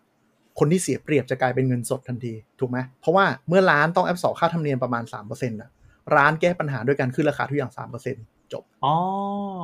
อ่าถูกไหมแล้วคนจ่ายเงินสดจะเสียเปรียบ อ่าอืมเพราะว่าเดี๋ยวนี้ถ้ามันซื้อของมันก็ไม่มีแบบเงินส่วนลดเงินสดแล้วไม่เหมือนร้านที่เราไปติดเชื่อติดอะไรได้ แต่กลายเป็นว่าเราไปซื้อร้านอาหารทุกอย่างก็คือเขา cover ค่าธรรมเนียมไปแล้วตอนเนี้ย ร้านใหม่ๆคือปรับราคาขึ้นมาหมดเลย โดยที่เราไม่รู้ตัวนะ ใช่ เพราะว่าเขามองว่าแทนที่จะมานั่งแบบบัตรไม่บัตรอะกูขึ้นราคาไปเลยดีกว่าอืมเราไม่ต้องมานั่งปวดหัวละสังเกตดูร้านหลังๆที่ ยอดไม่ถึงไม่รับบัตรจะเริ่มหายไป เท่าไหร่ก็รับค่ะ เพราะว่ากู cover ต้นทุนด้วยราคาของไปหมดแล้วอืมคือจริง ๆ มันมันผิด agreement ที่ให้กับเอ่อ processor นะไอใช่มีขั้นไม่รับต่ำการรับบัตรเนี่ยอืมแต่ว่าคือเราก็ไม่แน่ใจอะนะว่าถ้าเราไปไปฟ้องแล้วมันจะได้ฟ้องหมายถึงฟ้อง processor นะฮะไม่ใช่ฟ้องทางกฎหมายนะเออแล้วมันจะได้อะไรขึ้นมาหรือเปล่าอะไรเงี้ยก็ไม่เคยลองทำเหมือนกัได้ใช้วิก็ธีไม่ไม่กินแทน อ่าจริง ๆ แจ้งได้ processor เขาก็จะมาเล่นงาน หาว่าผิดก็อาจจะโดนยึด EDC หรืออะไรก็แล้วแต่อืมก็สามารถทำได้ไหมทำได้ แต่ว่าบางทีมันก็ใจเขาใจเราอะคือหมายถึงว่าห้าสิบาทมารูดเนี่ยเขาไม่ได้งกค่าธรรมเนียมหรอกเขารู้สึกว่าเสียเวลากับการที่พนักงานต้องมา process พวกนี้มากกว่า อ๋อ จริง ๆ เมื่อก่อนมันมีค่ายนี้ด้วย ค่า flat rate ขั้นต่ำค่าอะไรนะ ค่าโทร เออ ใช่ใช่ใช่มันเป็นเมื่อก่อนมัโทรนี่คือโทรศัพท์เนี่ยเหรอ โทรศัพท์ เพราะว่าเมื่อก่อนมันไม่มีอินเทอร์เน็ตเคเบิลมันเหมือนเหมือนส่งแฟกซ์อะครับ หนึ่งครั้งมันคือตู๊ดเขาเรียกว่าขอสัญญาณตู๊ดไปแล้วก็มา จะโดนค่าโทร แล้วก็เมื่อก่อนชาร์จแฟลชด้วย ขั้นต่ำแปดบาทอะไรอย่างนี้มั้งบางทีอืมอืมนั่นแสดงว่าเมื่อก่อนการเก็บค่าธรรมเนียมมันก็มีมันก็ฟังดู make sense นะ แต่ว่าเดี๋ยวนี้ไอ้ค่าพวกนี้มันหายไปทั้งค่าธรรมเนียมต้องลดลงดีกว่าไม่ลดเพราะว่าคู่แข่งมันเริ่มน้อย คือ processor มันน้อยลง มันเหลือแค่วีซ่ากับมาสเตอร์การ์ดที่เป็นหลักอ๋อจก็ริงๆตอนนี้ในไทยมันก็จัจะบมีอสองสองเจ้าที่ที่เขาก็พยายามสู้ตลาดคือนอกจาก Amex ก็เล็ก ๆ เนี่ยจริงๆนะมันก็จะมี JCB กับ Union Pay อ่าๆ JCB ก็ของญี่ปุ่น Union Union Pay Pay ก็ของจีจีนนก็ก็ก็เบียดเบียดตัวเองขึ้นมาเนาะแต่ว่าจแต่ริงๆว่าเราว่าข้อเรายังยังข้อยังดีโชคของไอเนี่ยคือ JCB อะคือถ้าคุณไปญี่ปุ่นนะฮะ ถ้าใช้บัตรแล้ว exchange rate มันจะดีกว่าหน่อย แล้วก็ร้านรับเยอะกว่าได้ส่วนลดเยอะกว่าด้วยมคือญี่ปุ่นมันมีความไไญี่ปุ่นไม่อะ ร้านร้านไม่รับเยอะกว่าไอ้ยร้านรับเยอะกว่า แต่ว่าส่วนลดบางทีไม่เยอะกว่ามันเขาจะให้ส่วนลดวีซ่าเพราะเพราะวีว่ามันซ่าเป็นกับเพราะมันเป็นบัตรที่ niche ที่ญี่ปุ่น ใช่วีซ่ามาสเตอร์การ์ดพยายามเจาะตลาดญี่ปุ่นแล้วเจาะไม่เข้า เลยต้อง offer ส่วนลดอืมเออ แต่ว่าถ้าถ้าถ้าแบบร้านทั่วหมายถึงว่าถ้าไม่มีส่วนลดวีซ่ามาสเตอร์อะถ้าใช้ JCB อะส่วนใหญ่แล้ว rate แลกเปลี่ยนอะ ที่ญี่ปุ่นมันจะดีกว่า แต่เออแต่แต่ JCB มันจะสไตล์ญี่ปุ่นอะคือส่วนลดไม่เยอะ แต่จะมีจุกจุกจิกจิกให้เยอะ ของสมนาคุณ lounge พิเศษอะไรอย่างเงี้ยจะสไตล์นั้นอะส่วน Union Pay ก็จะแบบอืมจีนเท่านั้น พอแบงก์จีนใช้แค่ Union Pay จริงๆ Union Pay ไม่ค่อยมีก็จริงๆมันก็จะมีโปรที่เขาทำเรื่อยๆเลยนะ ถ้าคุณได้ใช้แล้วก็เคยไปจีนแล้วแบบไม่รับบัตรอะไรเลยนอกจาก Union Pay ใช่นั่นแหละสังคมเขาเป็นอย่างนั้นแหละนั่นแหละจีนแต่จะบอกว่าหลังๆอะการแข่งขันมันดีขึ้นเพราะมาสเตอร์การ์ดบุกตลาดไทยมากขึ้น มันก็เลยทำให้การแข่งขันของบัตรเครดิต มันก็เริ่มกลับมาบุกกันมากขึ้น มันจะมีช่วงหนึ่งที่วีซ่าตีตลาดเราชนะสนิทอะช่วงนั้นอะมันจะเป็นแบบค่าชาร์จค่านู่นค่านี่แพงแต่ช่วงนี้ก็ดีขึ้น แล้วมันมีเรื่องของ partner กับออนไลน์อะไรอย่างเงี้ยที่ทำให้เขาต้องแข่งกันมากขึ้นด้วยทั้งวีซ่าทั้งมาสเตอร์การ์ดแล้วก็เออตะกี้เราเราเราพูดถึงยังพูดถึงแบงค์พูดถึงอะไรเนาะ processor วีซ่ามาสเตอร์การ์ดเนี่ยหน้าที่เขาก็คือดูแลเรื่องการ จ่ายเงินตัดยอดยืนยันยอดอะไรทั้งหมด คือ3%ที่ตะกี้เราบอกอะ่ะจะแบ่งกันระหว่างแบงค์ก็คือตัวแทนที่หาลูกค้ามาทำบัตรกับตัว processor ซึ่งช่วงแรกๆอะแบงค์ได้เยอะ แต่ช่วงเนี้ยแบงค์ได้น้อยลง เราเข้าใจว่า processor จะเริ่มได้เยอะกว่าแล้ว คือเหมือนทุกคนต้องมาง้อระบบวีซ่ากับ Mastercard เลยแล้วก็เขาก็ถือว่าเขามีระบบ payment ทั่วทั่วประเทศทั่วโลกทุกเว็บไซต์ที่ใช้ได้ อะไรอย่างเงี้ยก็เลยเหมือนกับกำไว้ในมือว่า แบงค์ถ้ามา partner กับวีซ่าลูกค้าคุณที่ใช้บัตรวีซ่าก็เดินทางได้ทั่วโลก แล้วก็สิทธิประโยชน์ของบัตรเนี่ย ถ้าสังเกตดู คือมันจะมีสิทธิประโยชน์ของธนาคารที่เราไปสังกัด กับสิทธิประโยชน์ของวีซ่าหรือ Mastercard อันนี้พูดถึงแบบ เอาไปใช้เข้าเล้าเอาไปใช้แลกนู่นแลกนี่ส่วนลดร้านอาหารก็คือไอเหมือนสิทธิพิเศษของ JCB นั่นแหละเออได้แต่ว่าคือที่ไทยอะ สิทธิพิเศษของวีซ่ากับมาสเตอร์มันน้อย ใช่ เพราะว่าแบงค์ให้เยอะกว่ามาก หรือถ้ามีก็คือต้องเป็นบัตร tier สูงเท่านั้น อย่างเช่นแบบเป็นเอ่ออะไรนะอินฟินิตเออวีซ่าอินฟินิตอืมมาสเตอร์ชื่ออะไรนะเวิร์ใช่คือคนที่เขาเดินทางบ่อยๆ เขาจะ appreciate อันนี้เยอะ เพราะว่าต่างประเทศไม่ได้ใช้เยอะจริง แต่บ้านเราก็จะแบบงงๆหน่อยไม่ได้แคร์มากหรอก เอาเน้นแบงก์เป็นหลักดีกว่านั่นแหละอะทีนี้บัตรเครดิตมันมันหลักการมันทำงานยังไงก็คือ เขาเอาไอ้ส่วนชาร์จที่ไปชาร์จร้านค้าเนี่ย มาตอบแทนกลับลูกค้าในระบบรูปแบบของแต้มหรือแคชแบ็กบัตรจะมีแบบสองประเภทหลักๆ บัตรแต้มกับบัตรแคชแบ็กบัตรแคชแต้แบ็กมกับบัตรแคชแบ็กอะอืมบัตรแคชแบ็กง่ายๆเลยก็คือ สมมุติเขาเก็บร้านมาสามเปอร์เซ็นต์อะ กูเอาคืนมึงหนึ่งถึงหนึ่งจุดห้าเปอร์เซ็นต์อ๋อเออดังนั้นกำไรก็ก็คือส่วนต่างนี้ ใช่ ก็คือแต่บัตรไม่มีสิทธิประโยชน์อะไรเลยเออเออส่วนใหญ่เน้นแค่ว่าเออมึงเป็นประเภทแบบ ไม่อยากใช้แต้มทำนู่นทำนี่มึงเอานี้ไปอืม เห็นผลประโยชน์ช้าสมอืมก็คือเอาไปเลยหนึ่งเปอร์เซ็นอย่างบางบัตรก็ทุกยอดรูดเอาคืนเลยหนึ่งเปอร์เซ็นต์อืมก็เหมือนเพราะแบบฉะนั้นเนี่ยลดประมาณว่าซื้อของก็ถือว่าลดหนึ่งเปอร์เซ็น top up ใช่ไปใช่ใช่ใช่ใช่ใช่อ่าซึ่งอันนี้อย่างที่บอกไงว่า พอทันทีที่คนใช้บัตรเครดิตเยอะๆคนเสียเปรียบจะกลายเป็นเงินสดทันทีอ่เพราะขี้หมูขี้หมาคุณสามารถมีบัตรที่ลดหนึ่งเปอร์เซ็นได้ทุกร้านค้าจริงเออแต่หนึ่งเปอร์เซ็นเนี้ยดูดีๆ บางบัตรจริงใจหนึ่งเปอร์เซ็นจากยอดทุกเดือนเลย อาจจะเข้าเป็นเดือนหน้า บางบัตรหนึ่งเปอร์เซ็นเมื่อครบหนึ่งพันบาท หรือห้าร้อยหรืออะไรแล้ว แต่ต้องไปเช็คเงื่อนไขอืมดูมันดอกจะมีจันแบบเอาเหมือนบางบางบัตรเขาจะให้เป็นบล็อกเงิน ทุกหนึ่งพันบาทนี่คือให้เป็นบล็อกเงินอืมเออแคแล้วก็มันจะมีแบบยอดแครี่ไปเดือนหน้าไหมไม่แครี่อะไรเงี้ยใช่แปลแล้วหน่อก็ยแปลจะหน่มีอยอ่าหมายถึงว่าอย่างเช่น เราใช้เดือนนี้เป็นเศษใช่ไหมครับอืมยอดมาเอารวมคำนวณครั้งถัดไปหรือเปล่าอืมหรือไม่คำนวณ เก็บแบบทิ้งเลยส่วนเศษทิ้งอ๋อ เพราะฉะนั้นถ้าเราใช้ไม่ถึงยอดขั้นต่ำที่จะคืนเงินก็คือไม่ได้คืนเออคืนไม่มีการทบ ใช่แล้วก็จะมีอย่างเช่น ใช้มันจะมีแบบบันได อย่างเช่นว่าแบบหนึ่งหมื่นแรกคืนศูนย์จุดห้าอืมหมื่นที่สองสามสี่คุณได้หนึ่งเปอร์เซ็นตอืมอะไรอย่างเงี้ยอืมแล้วก็มากกว่านั้นอาจจะเป็นแบบหนึ่งจุดห้าอะไรก็ว่าไปก็เป็นบันได บางบัตรก็แสบหนึ่งเปอร์เซ็นแต่ดอกจันไว้ว่าต้องเป็น transaction ที่เกินหนึ่งพันบาทเท่านั้นอืมคือหมายถึงว่าถ้ารูดไม่ถึงพันไม่นับยอด อันนี้ เช็คดีๆ แต่ละบัตรไม่เหมือนกัน เพราะฉะนั้นบางคนรูดแบบซื้อเซเว่นซื้อจุกจุกจิกสามสี่ร้อยอย่างเงี้ยไม่ได้ cashback เลย แล้วพอมานั่งคำนวณ cashback อ้าวทำไมไม่ตรงอืมแต่บางทีไป cashback อันนี้ส่วนใหญ่มันจะมันจะเป็นไม่ใช่ไม่ใช่โปรโมชั่นหลัก มันจะเป็นบัตรที่บัตรบัตร co อะอย่างเช่น บัตรวันนี้เราไม่ได้เช็คเงื่อนไขนะเอาเป็นบัตรโคโคกับบางห้างแล้วกัน มันจะรูดห้างเนี้ยได้แคชแบ็กเลย2-3%จะได้เยอะ แต่ transaction อื่นจะได้ 1%เมื่อครบ 1,000 อะไรเงี้ยอืมเออ ประมาณนั้นนึกออกไหมมันเราต้องเช็คเงื่อนไขดีๆ แต่ส่วนใหญ่ถ้าบัตรบอกว่า all cashback 1%อะส่วนใหญ่จะ1%ทุกยอด แล้วก็อาจจะครบพันถึงได้1%หมายถึงว่าสะสมได้รูด300 400 500รวมกันเกินพันได้1%อันนี้ฟังดูแล้วก็เหมือนเราผู้เป็นผู้สมัครเออเป็นสมาชิกบัตรเนี่ยก็ดูจะได้ผลประโยชน์เน้นๆเลยนะหรือว่าใช่คือประมีประเทศไทยมันมันมันมีความดีงามอีกอย่างหนึงก็คือว่าบัตรเครดิตส่วนใหญ่มันไม่มีค่าธรรมเนียมอ๋อ ส่วนใหญ่บัตร cashback ไม่ค่อยเก็บค่าธรรมเนียมด้วย อืม เพราะว่าถ้าเก็บค่าธรรมเนียมคนก็เลิกใช้ คือแบบสคืมอมการติแข่งค่าธขัรนรมเนียัยมงสูงอยู่ คือพี่แอนคิดดูดิค่าสมมติค่าธรรมเนียมคิดโง่ๆเก็บปีละสองพันอะอ่าก็ต้องรูดให้ได้สองแสนแล้วนุ้ยแล้วใครจะมานั่งเสียค่าธรรมเนียมเพื่อได้แบบรูดสองแสนวะอะไรอย่างเงี้ยอืมใช่สองแสนเพื่อ break even นะเออเพื่อ break even อะ เท่าทุนเลยสองแสนเพื่อเท่าทุน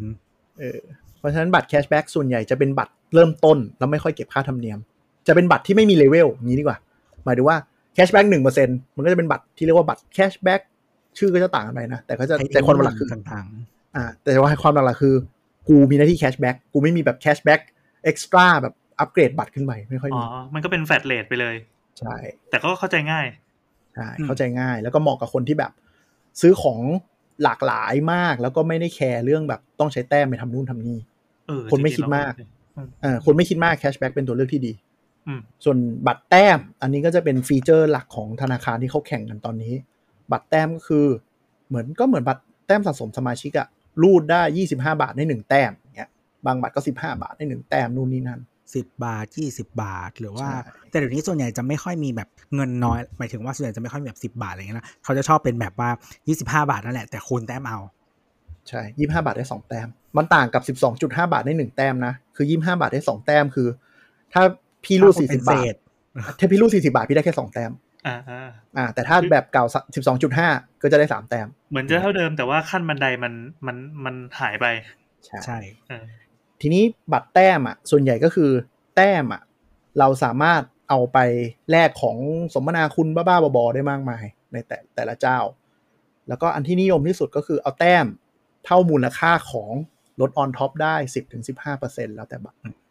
ก็จะเหมาะกับคนแบบ shop แล้วก็คำนวณหน่อย คือจริง ๆ ถ้าลดค่าของประมาณสิบเปอร์เซ็นถึงสิบห้าเปอร์เซ็นต์อะจะใกล้เคียงกับแต้มของห้าง จริง ๆ แล้วมูลค่านะอืมคือปกติแล้วมูลค่าพวก reward สองห้าง มูลค่ามันอยู่ที่หนึ่ง point อะประมาณ 0.125 บาท ก็คือร้อยละเท่าไหร่นะ 0.8%ถ้าคิดเร็ศูวนย์จุดแปดเปอร์เซ็นต์ก็คือเอ่อแปดร้อย point หนึ่งร้อยบาทๆอืมคือมูลค่ามันคือ 0.125 บาทอะอ่าก็คือหนึ่งในแปดอะประมาณนั้นก็ ของของของห้างก็ใช้คำนวณคล้ายๆกันก็คือ 25 บาท1 point ใช่ไหมของบัตรเครดิตส่วนใหญ่ก็จะประจะต้องคำนวณแค่จะมีบางบัตรอันนี้อันนี้อาจจะต้องคูณเข้าไปใครใครงกหน่อยก็ต้องคำนวณดีๆหน่อย เพราะว่าบางบัตรบางแบงค์ค่อนข้างแย่คือหมายถึงว่าหมายถึงว่าโปรโมทอะว่า 800 point แลกบัตรกำนันได้ 100 บาทอืมส่วนใหญ่เราจะเห็นทุกแบงค์เป็นอย่างนี้ใช่ไหมแต่บางแบงค์อะไม่ใช่ 25 บาทหนึ่งแต้ม เออ75ใช่บาทหนึ่งแต้มก็มีมีคือนะครับคือคือคือห้างอะ ส่วนใหญ่มันจะเป็น เอ่อแปดร้อยพอยหนึ่งร้อยแปดศูนย์สองห้าใช่ไหมครับแต่ว่าบัตรเครดิตอะเรทพื้นฐานมันคือศูนย์จุดหนึ่งอืมมันจะน้อยกว่ามันจะเป็นหนึ่งพันพอยหนึ่งร้อยบาท อันนี้คือเรทพื้นฐานของบัตรเครดิตอืมแต่ว่าถ้ามีคุณคุณมีคูณหรืออะไรแบบเนี้ย มันก็จะrate มันก็จะตกลงเพราะว่าจริงๆคุณ คือบัตรเครดิตอะมันจะมีแต้มวิธีการได้แต้มคือแต้มเข้า กับวิธีการใช้คือแต้มออกใช่ไหมอืม คือบางบัตรอะแต้มเข้าง่ายแต่แก้มแต้มออกแบบ rate ไม่ดียากก็มี หรือบางบัตรแบบเออแต้มเข้ายากแต้มออกง่าย หรืออะไรอย่างเงี้ยก็ต้องดูคือทั้งสองทางอ่าคือคือเวลาเวลาผู้ฟังเลือกบัตรแล้วกันเนาะเอาเป็นว่าอย่าไปหลงการตลาดว่า แต้มสิบเท่า แต้มห้าเท่า ในเมื่อถ้าเขาเบิ่มเฟอร์คะแนนให้อะแล้วขาออกมาแลกได้ห่วยลงอะก็ไม่มีประโยชน์อืมนึกออกไหมจากโปรโมชั่นเดิมเงี้ยพันแต้มได้ร้อยบาท แล้วบอกว่าช่วงนี้แจกโปรแต้มห้าเท่า แต่แลกออกแม่งขยับไปเป็นแบบห้าพันต่อหนึ่งร้อยบาท คุณแม่งได้เท่าเดิม ไม่มีอะไรเปลี่ยน มีทำนะครับบัตรเครดิตเนี่ย ก็ใครงงๆก็ควรคำนวณในพวกนี้ แล้วก็อ่านใช่ดอกจันละเอียดละเอียด ลองดูรีวิวใช่จากคนที่ใช้ก็ได้เนาะใช่คือและบอกส่วนใหญ่อะอืมเอ่อการแลกการ burn ออกอะแต่ละบัตรอะหมายถึงถ้าในธนาคารเดียวกันอะส่วนใหญ่แล้วมันจะเงื่อนไขใกล้เคียงการใช้แต้มเหมือนพอๆกันอืมแต่ว่าการได้เข้าอะ มันจะไม่เหมือนกัน อย่างเช่นสมมติว่าถ้ามี tier ไอ tier บนบนๆอะ แต้มเข้ามันจะได้คูณเยอะไงแต่ตอน burn ออกเราใช้ rate เดียวกับบัตร tier ล่างใช่ไหมแบบ rate คิดเงินอย่างเช่นแบบที่เราบอกว่าหนึ่งพัน point หนึ่งร้อยบาทอะมันจะเป็นแบบนั้นอะไรอย่างเงี้ยอืมอันนี้ก็จะก็จะเข้าใจง่ายหน่อยคือคือส่วนใหญ่เนี่ย เราตะกี้เราคิดเร็วๆอย่างที่ตัวบอกก็คือหนึ่งพันคะแนนเนี่ยได้ร้อยบาท อันนี้อันนี้คือแลกกีวอเชอร์โง่ๆนะ ส่วนใหญ่จะเป็นเบสก็ใช่คืออันนี้คือเป็นเบส คือจะเป็นเรทที่เราแนะนำว่าให้ใช้เป็นพื้นฐานการคำนวณ ถ้าได้เยอะกว่านี้แปลว่าได้คุ้มอ่าถ้าได้ประมาณนี้ก็คือเฉยอ่าๆถ้าได้น้อยกว่านี้อย่าแลกก็คือสองพันห้าร้อยอ่า คุณรูดสองหมื่นห้าพันบาท ก็คือพันยี่ห้าบาทได้หนึ่งแต้มเนาะอืมถ้าแยกสองหมื่นห้าพันบาท คือคุณจะได้เงินร้อยบาทคืนมา ซึ่งร้อยบาทหารด้วยสองหมื่นห้าเนี่ยก็จะประมาณศูนย์จุดสี่เปอร์เซ็นอันนี้คือ rate พื้นฐานมาก ๆ นะ อืมตะกี้เราคุยกันเห็นไหม cashback ได้หนึ่งเปอร์เซ็นเห็นปะแต่เป็นระบบแต้มเนี่ยคุณจะได้ศูนย์จุดสี่เปอร์เซ็นต์อืมเราก็คิดแต่ละยากกว่าด้วยปวดหัวก็ด้วยใช่ แต่ระบบแต้มเนี่ย ส่วนใหญ่อะโอกาสที่แบบยี่ห้าบาทหนึ่งแต้มแล้ว flat flat ไม่มีอะไรโปรเลยอะยากมาก จะชอบมีแบบรูดประเภทนี้เบิ้ลสามรูดประเภทนี้เบิ้ลห้าอืมรูดใช่แบบนี้เบิ้ลสองอะไรอย่างเงี้ยคือคันเดี๋ยวนี้ขนาดบัตรที่เป็นบัตรเริ่มต้น ใช่มันก็มีคูณกันเกือบหมดแล้ว ใช่ แล้วยังไม่พอ มันมีโปรพิเศษแคชแบ็กเป็น transaction บางรูปแบบการบางการซื้อสินค้าหรือบางห้าง มันก็มี cashback ต่างหากจากแต้มอีกอ่าอย่างเช่นเอาบัตรโฮมโปรเนาะได้ส่วนลดเลยสามเปอร์เซ็นอืมรู้สึกสามเปอร์เซ็นแล้วก็บวกด้วยแต้ม บวกแต้มต่างหากอ่าก็คือถ้าคุณเอาบัตรโฮมโปรไปซื้อของโฮมโปรก็คุ้มมาก เพราะลดสามเปอร์เซ็นแล้วได้แต้มเอาไปทำอย่างอื่นได้อีก ไปแลก reward อย่างอื่นได้อืมคืออย่างในเครือกรุงศรีบัตรคะแนนมันโอนหากันได้หมด คุณใช่เอาไปแลกออกใบไหนก็ได้ อะไรอย่างเงี้ย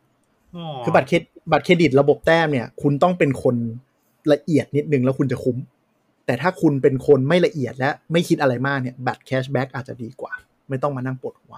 อืมแต่แต่คือถ้าคุณมีปัญญาถือบัตร tier สูงอยู่แล้วอะอ่าแล้วก็เลือกใบที่ดีนิดนึงอะบางทีก็ไม่ต้องคิดก็ได้ก็ใช้บัตรไปนั่นแหละ ใช่ เพราะว่าอย่างบัตร tier สูงอย่างถ้าเป็น City Prestige อะไรอย่างเงี้ยมันจะคูณ 2 ทุก transaction เพราะฉะนั้นจาก 0.4%ที่เราบอกมันจะขยับไปเป็น 0.8%อืม แล้วพอ 0.8%เนี่ย บัตรเทียร์สูงๆก็จะชอบร่วมโปรกับห้างหรือร้านค้าค่อนข้างดี จะมีส่วนลดต่างหากอีก อ่ารูดไปรูดมาคุณจะได้เกิน 1%แต่คุณก็แลกมากับ 1 คุณอาจจะบางบัตรไม่มีค่าธรรมเนียม แต่คุณต้องทำยอดขั้นต่ำปีหนึ่งเท่าไหร่ ใช่สามแสนห้าแสนว่าไปสี่แสนอะไรอ่าหกแสนอะไรก็ว่าไปอย่างที่สองบางบัตรไม่มีขั้นต่ำแต่บังคับค่าสมาชิก บังคับจ่ายทุกปี Amex Platinum นะฮะอ่าอย่างเงี้ย จริงๆ waive ไม่ได้ทุกใบบังจริงๆ Amex ทุกใบบังบังคับจ่ายแต่ขอลดได้อ่าขอลดในไทยได้ หรือว่าขอเอาแต้มแลกเป็นส่วนนู่นนั่นได้หมด แต่ว่าอืมแบบไม่จ่ายเลย waive ให้กูเนี่ยทำไม่ได้ ใหญ่ขนาดไหนก็ทำไม่ได้ อะไรขอองย่างเงี้ยของ City Prestige อะถ้าคุณเปิด City Go เทียสิบล้านอะ จะขอ waive ค่าธรรมเนียมได้ ฝากบัญชีฝากประจำสิบล้านเพื่อ waive ค่าธรรมเนียมบัตรเครดิตปีละเจ็ดพันก็โอเคนะ เอาเลย ส่วนเอาเลย Amex Platinum ปีล่าสุดถ้าเราจำไม่ผิดคือสามหมื่นอืมจะค่อนข้างแรง แต่พวกนี้ก็จะให้มาแบบสิทธิประโยชน์แบบ ฟรีอัปเกรดตั๋วเครื่องบิน ฟรี lounge เอ่อมีของขวัญให้ส่วนลดร้านอาหารหนึ่งแถมหนึ่งก็จะเป็นแบบไลฟ์สไตล์หรูๆหน่อยเมื่ออย่างเมื่อเมื่อก่อน Amex Platinum จะให้เล่นฟิตเนสที่เอราวันฟรีแต่ตอนนี้ย้ายไปที่ไหนแล้ววะ สุโขทัยเหรอหรืออะไรสักอย่างทำไมเราต้องไปเล่นฟิตเนสที่สุโขทัยเอราวันด้วยวะคนน้อย เราอยากเจอคนที่เหมือนกับเราเท่านั้นโอเคคนอื่นมันเหมือนโอ้โห แม่งวิธีคิดแบบคนรวยเออเออเราเข้าใจใช่แล้วใช่ใช่มันเป็นเพราะถึงบอกกันมาตั้งแต่ต้นรายการว่าบัตรเครดิตไม่ใช่แค่การรูดเงินเป็นสินเชื่อ มันคือบัตรสมาชิกครับก็ก็ไม่คือแบบสมมติพี่เป็นเผ่ามังกรฟ้าถ้าพี่ไม่อยู่แมรี่โจ พี่ก็ต้องใส่ที่แบบครอบหัวไงเพราะคือไปอยู่แมรี่โจมีแต่พวกเราปุ๊บถอดได้อืม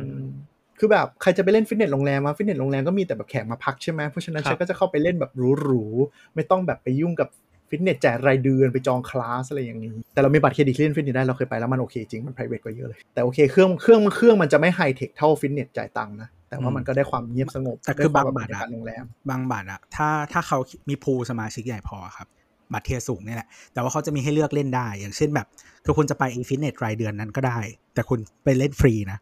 อ่า เออหรือว่าคุณอยากจะไปโรงแรมก็ได้ คือถ้าคุณแล้วแล้วแต่คุณสะดวกว่า ถ้าคุณอยากเล่นแบบเครื่องดีๆอะจจะไปฟิตเนสที่เป็นฟิตเนสจริง ๆ แต่ว่าถ้าคุณอยาก p r i v a t อะคุณก็ไปเล่นที่โรงแรม แล้วแต่เพราะว่าเราให้คุณเล่นได้ทุกที่ แต่จะบอกว่าบัตรแต้มเนี่ย ถ้าคำนวณดีๆทำอะไรดีๆอะบางทีได้ส่วนลดเกิน 2-3%หรือบางทีหนักๆเลย ช่วงเขาเรียกว่ามีช่วงแบบคนทำฝ่ายการตลาดทำโปรแล้วลืมคิดอะก็จะโดนถลุงกันบางทีได้ส่วนลด เป็น10%เลยก็มีโหเช่นแบบมีบัตรใบหนึ่งเนาะเคยทำโปรโอนแต้มไปอีกระบบหนึ่งได้ แล้วลืม cap limit มันมีมนุษย์ที่มีแต้มบัตรเครดิตเป็นแสนเป็นล้าน เทแต้มเข้าไปทีเดียวแล้วแลกเป็น gift voucher ออกมาเป็นแสนเลยก็มีฝ่ายการตลาดอ้วกแตก เพราะไม่คิดว่าจะมีคนขนาดที่นี้เราได้คีย์บอร์ด iPad ฟรีไงอ่าใช่นะสิ่งที่โอ้ตัวทยนี่ไง คุ้มแล้วกับการแบกใช่ใช่ใช่บิ๊กใช่บิ๊กแม็กำคือเราจะบอกว่ากลุ่มคลับ คนเขาเรียกอะไรเขาเรียกอะไรแบบ รู้ทันบัตรเครดิตอะในเมืองไทยนี่ใหญ่มากนะ เก่งด้วยเลอใช่ เราคือเราคือคือเราเป็นคน เราก็ไม่ได้คำนวณหรอกเราขี้เกียจเออแต่ว่าคนในนั้นอะเขาคำนวณเว้ยคิดเอาเป็นมาแล้วอย่างดี โอ้แม่งมีอะ community ในการคุยกันว่าใช้บัตรยังไงให้คุ้มด้วยใช่ไหมนี่พี่แอนมี community กดโค้ด Shopee ใช่ป่ะ อันนี้คือเออ community คนพกบัตรเครดิตโอ้โหแล้วขอโทษนะครับ หลายคนในนั้นนะ แม่งแบบเงินเดือนหลายแสนอะแต่มีความสุขกับการได้แบบหาโปรอย่างเงี้ยแล้วกดเออใช่ขอกูเอาเปรียบระบบนิดนึงใช่ไม่ใช่เอาเปรียบหรอกก็ได้ไม่สิทใช่ธิเปรียบ สิทธิประโยชน์สูงสุดใช่เอ่อรีดความคุ้มค่าจากระบบที่เขาวางไว้ให้แล้วกันอะใช่หรือใช่บางคนน่ะ เป็นเจ้าของกิจการหรือ หรือเป็นแบบคนที่อยู่เลเวลสูงสุดขององค์กรอะเขาจะชอบรูดบัตรเครดิตแล้วขอเบิกบริษัทนึกออกปะอ่าบางคนเดือนหนึ่งเขารูดแบบสามสี่แสนแล้วค่อยเบิกบริษัทมาอะไรอย่างเงี้ย แต้มบัตรเครดิตเขามีเป็นล้าน ครับอืมอืมหรืออย่างคุณอู๋ Spin9อย่างเงี้ย ช่วงที่แบบไม่ได้ดัง content แรก ๆ ที่เขาบิน first class บินอะไรดูๆเขาก็บอกเขาใช้แต้มบัตรเครดิตเนี่ยแลก เพราะว่าเขารูดเขารูดของกิจการบ้านเขาอะไรสักอย่างมั้งอืมเขาก็แบบไม่ได้ไม่ได้ซื้อตั๋วกูใช้แต้มบัตรเครดิตอย่างเดียวอ๋อคุณอู๋เขารวยเหรอก็พอมีตังค์อยู่ตั้งแต่แรกอยู่แล้วแหมคุณ ครับ เออ ก็อะไรอย่างเงี้ยนั่นแหละ คือมันได้หลาย way ไม่แต่ว่าใน community พวกเนี้ยบางทีมันก็จะมีแบบ เออพอดีมี voucher ลิมูซีนไม่ได้ใช้ใครมีบัตรเหมือนเราเอาไหมคะเออเพราะว่า voucher บางทีเขาแจกมาเป็นกระดาษส่งไปรษณีย์มาให้วันเกิด แต่ว่าเขาไม่ได้สลักบัตรเครดิต ก็แบบเออเอาเอาเอาไปให้ใช้อะไรอย่างเงี้ยใช่ไม่คือบางทีอะ แต่บางทีคือเขาก็ไม่ได้มายทางธนาคารเขาไม่ได้มายเพราะว่าเขาก็บางทีลิมูซีนอะนะสมมติมีมาให้แบบทั้งปีอะสมมติมีมาให้สิบใบอะบางทีก็ไม่ได้ใช้หมดใช่เขาก็เผื่อ สมมุติว่าเราเผื่อให้คนที่บ้านเราใช้อย่างเงี้ย มันก็จะไม่สลักชื่อหรืออะไรแบบเนี้ย หรือว่า present บัตรให้ดูเฉยๆก็พอใช่แล้วก็ไม่ต้องทำอะไร ไม่เพราะว่าแบงค์เขาซื้อโควต้าไว้แล้วไง สมมติเขาซื้อไว้หมื่นทริปอยู่แล้วแจกให้สมาชิกบัตรอย่างเงี้ย มึงก็มาใช้เหอะเพราะไงกูก็โดน flat rate หมื่นทริปไปอยู่แล้ว คือมันไม่เกินอยู่แล้วแหละใช่ประมาณนั้น แต่ว่าก็มาให้กันก็อย่างใน community เขาก็จะมีให้กันแบบเออสมมติแบบของบัตรค่ายนี้ค่ายนี้ใครมีบัตรเหมือนกันเอาไหมอะไรอย่างเงี้ย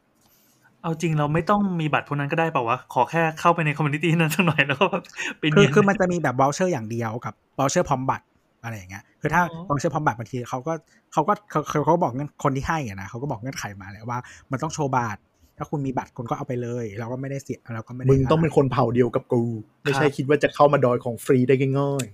ไม่ใช่พวกเนียนกินโต๊ะจีนใช่ไหมๆใช่ใช่ถึงถึงบอกว่าบัตรเครดิตให้มองเป็นบัตรสมาชิกแล้วจะเริ่มเห็นภาพว่ามันคือบางอะไรทีบางทีเขานัดกันอะเขานัดในแบบ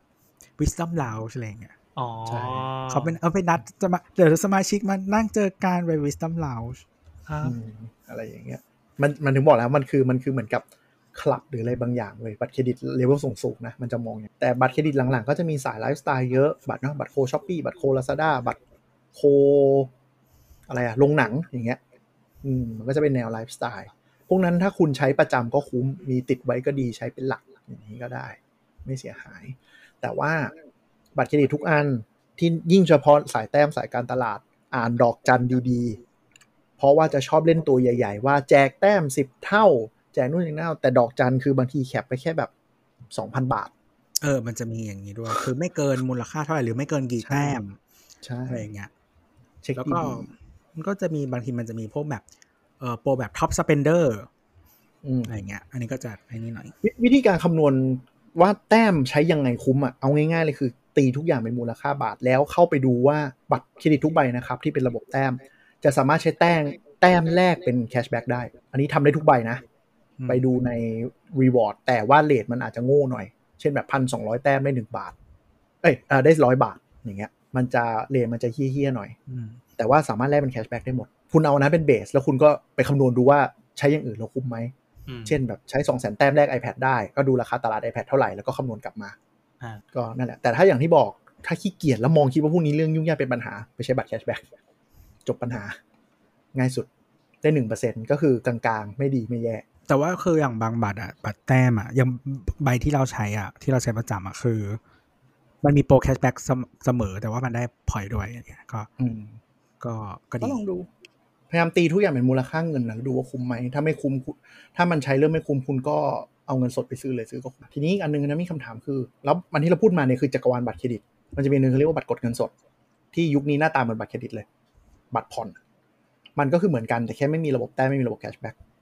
ไม่มีระบบแคชแบ็ก by default ก็คือคุณเอาเหมือนเป็นเหมือนเป็นสินเชื่อ คุณเอาไปรูดของผ่อนได้เอาไปอะไรได้ แล้วก็เอาไปกดเงินสดได้ แต่มันรูดไม่ได้ใช่ป่ะตัว เออแล้ว แล้วรูแต่ดแบบด้วยรูดแบบบัตรเครดิตใช่ไหมเออ ไม่ได้ ร้านอาหารเนี่ยไม่ได้ ไม่ได้ เออ จะต้องไปที่ร้านที่เขาร่วมกับพวกนี้ ซึ่งบัตรกดเงินคืสอดคือบางทีถ้าคุณอยากได้เป็นเงินอะแต่ว่าไม่อยากกดเงินสดเพราะดอกมันแพงอะก็คือไปรูดเป็นทองฮะยังไงนะมีเทคนิคหนึ่งเลย รูดเป็นทองเล่าไปหน่อยซื้อทองครับไปผ่อนแล้วก็ทองใช่คือคือบัตรพวกเนี้ยมันจะซื้อมันต้องซื้อเป็นการผ่อนใช่ไหมครับ อันที่หนึ่งอืมซื้อเป็นการผ่อนกี่งวดกี่งวดว่าไปกับอีกแบบหนึ่งก็คือ กดเป็นเงินสดออกมา แต่เงินสดเนี่ยส่วนใหญ่มักจะมีค่าธรรมเนียมการกดตั้งแต่แรกอืมสามเปอร์เซ็นหรืออะไรว่าไป แล้วแต่โปร แล้วก็มีดอกเบี้ยต่างหาก ซึ่งดอกเบี้ยมักจะแพงกว่าอื่นๆ เพราะว่าเขาถือว่าคนที่ใช้บัตรกลุ่มเนี้ยมีความเสี่ยงสูงเนาะอืมอืมอืมอืมอืมอืมเพราะว่าถ้าคุณคือถ้าคุณเครดิตดีกว่านี้ คุณจะใช้บัตรเครดิตออกปะอ่าอืมก็คือก็เลยบอกว่า แต่ว่าถ้าคุณอยากได้เงินสด แต่ไม่อยากเสียค่าธรรมเนียมก็คือไปรูดทอง มันมันจริงมันจริงมันโหดร้ายแต่มันก็จริงเออ คือคือคือทองอะ มันเป็นของที่ เอ่อภาษานี่เขาเรียกว่า liquidity อะภาษาไทยเรียกว่าความอะไรยืดวะหยุ่นอ่าความคควาล่อมงลื่นตัวไหลความเอคล่อองความคล่องตัวตัวเออความคล่องตัว ใช่ ใกล้เคียงเงินที่สุดเพราะคุณสามารถเปลี่ยนเป็นเงินได้ง่าย ครับ เพราะฉะนั้นเมื่อคุณรูดผ่อนทอง คุณก็จะได้เงินสดมา คือหมายถึงว่าทองเนี่ย มันบางบัตรพวกเนี้ยร้านทองที่เขา partner กันอะบางทีมันผ่อนสี่เดือนหกเดือนสิบเดือนอืมได้ หลังๆ เห็นเริ่มมีสิบหนึ่งปีแล้ว คุณก็หยิบทองปุ๊บ แล้วก็ขายทองเงินสดเลย คือสมมติถ้าคุณมีเพื่อนอยากได้ทองแล้วไม่มีบัตรยอมจ่ายเงินสด สมมติสองหมื่นบาท คุณก็เดินไปรูดทองแล้วก็อะมึงเอาเงินสดมาให้กูสองพันมึงเอาทองไปแล้วเดี๋ยวกูไปผ่อนเองกูได้เงินมาหมุนอ่าก็คือเหมือนผ่อนศูนย์เปอร์เซ็นต์อะคืนกู้กู้เงินดอกศูนย์เปอร์เซ็นต์คืนไปอะไรอย่างเงี้ย อันนี้อย่างทำนี้ได้จะโดยไม่ไม่ผิดอะไรใช่ไหมมันเป็นผิดแค่ทริคอันหนึงก็คุณมีปัญญาเงินจ่ายคือถ้าแล้วตามคุณเงื่อนปัญญไขอะ มันก็เขาเรียกว่าอะไร คือถ้าคุณถ้าเขาให้ทำได้อะก็คือไม่ผิดแหละอ่าโอเค มันก็เหมือนคุณซื้อทองแล้วคุณก็ขายทองต่อทันทีภายในหนึ่งเออวิอะไม่ได้ผิดเลยอ่าแต่จริง ๆ จะบอกว่าเมืองไทยมันมีอีกอันหนึ่งที่นิยมทำคือ iPhone อืมยังไงยังไงไอโฟนก็ liquidity สูงเหมือนกัน มันอ่าซื้อง่ายขายคล่องอะมเอางี้ในวงการคนที่ใช้บัตรผ่อนหรือบัตรเครดิต แล้วหมุนเงินเนี่ยอาจจะเป็นพวกพ่อค้าแม่ขายเนี่ย ทุกปีที่ iPhone มาปุ๊บกูจะไปรูดกดจองซื้อ iPhone เท่าที่กูจะซื้อได้ ในในสัปดาห์แรกอืมซื้อมาเลยมันได้คนละสองเครื่อง ซื้อแม่งเลยแสนหนึ่งเสร็จปุ๊บ ขาย iPhone ต่อเงินสด แล้วกูก็ได้เงินแสนมาหมุนทันที แล้วก็ผ่อนไปสิบเดือนสิบห้าเดือน หลังๆ iPhone ผ่อนได้เท่าไหร่ยี่สิบสี่เดือนนะครับอืมบางแบบเป็นดอกนี่ดอกคือเท่าไหร่เงินกู้สูงไม่เสียดอกเบี้ย ว้าวอะ iPhone Pro Max ถูกไหมอ่าสี่หมื่นเก้าคุณก็ได้เลยแล้วคุณผ่อนสี่หมื่นเก้าไปอีกสิบห้าเดือนอะอ่าอืมไม่มีดอกเบี้ย ความเสี่ยงก็คือขายให้ออก ซึ่ง iPhone สัปดาห์แรกมันขายออกอยู่แล้วไง อ่า ใช่เออคือ หรือแต่แต่คืออันเนี้ยมันก็จะยากกว่าทองเพราะทองมันเข้าเมื่อไหร่ก็ได้นี่ต้องเข้าให้ถูกอ่าอ่าอ่าแต่ไอพวกวงการเนี้ยเขาจะแบบแห่กันไปจอง iPhone แล้วมาบุญครองก็จะคึกคักมาก ถ้าไม่มีโควิดนะ สังเกตดูเครื่องตู้มันจะหลุดมาแล้วราคา แทบจะทนชนศูนย์ ซึ่งคือเอาแต่ก็ว่าจริงเราลดราคาอืมต่ำกว่าท้องตลาดนิดนึงก็ยังได้เขาถือว่าเป็นดอกไป ถูก ใช่ใช่ก็ได้คือคือถ้าคุณเข้าช้าคุณลดนิดนึงก็อาจจะได้ใช่แต่ถ้าคุณเข้าไวแบบแล้วของหมดอะยังไงคุณได้กำไรคุณบวกกำไรก็ได้ ใช่ บางทีกำไรกำไรกว่าเดิมอืม ถึงเนี่ยว่านี่คือวิธีการหมุนเงินของคนกลุ่มนี้ โอเคครับได้ช่งพี่แอทางนเริ่มตาลุกวาว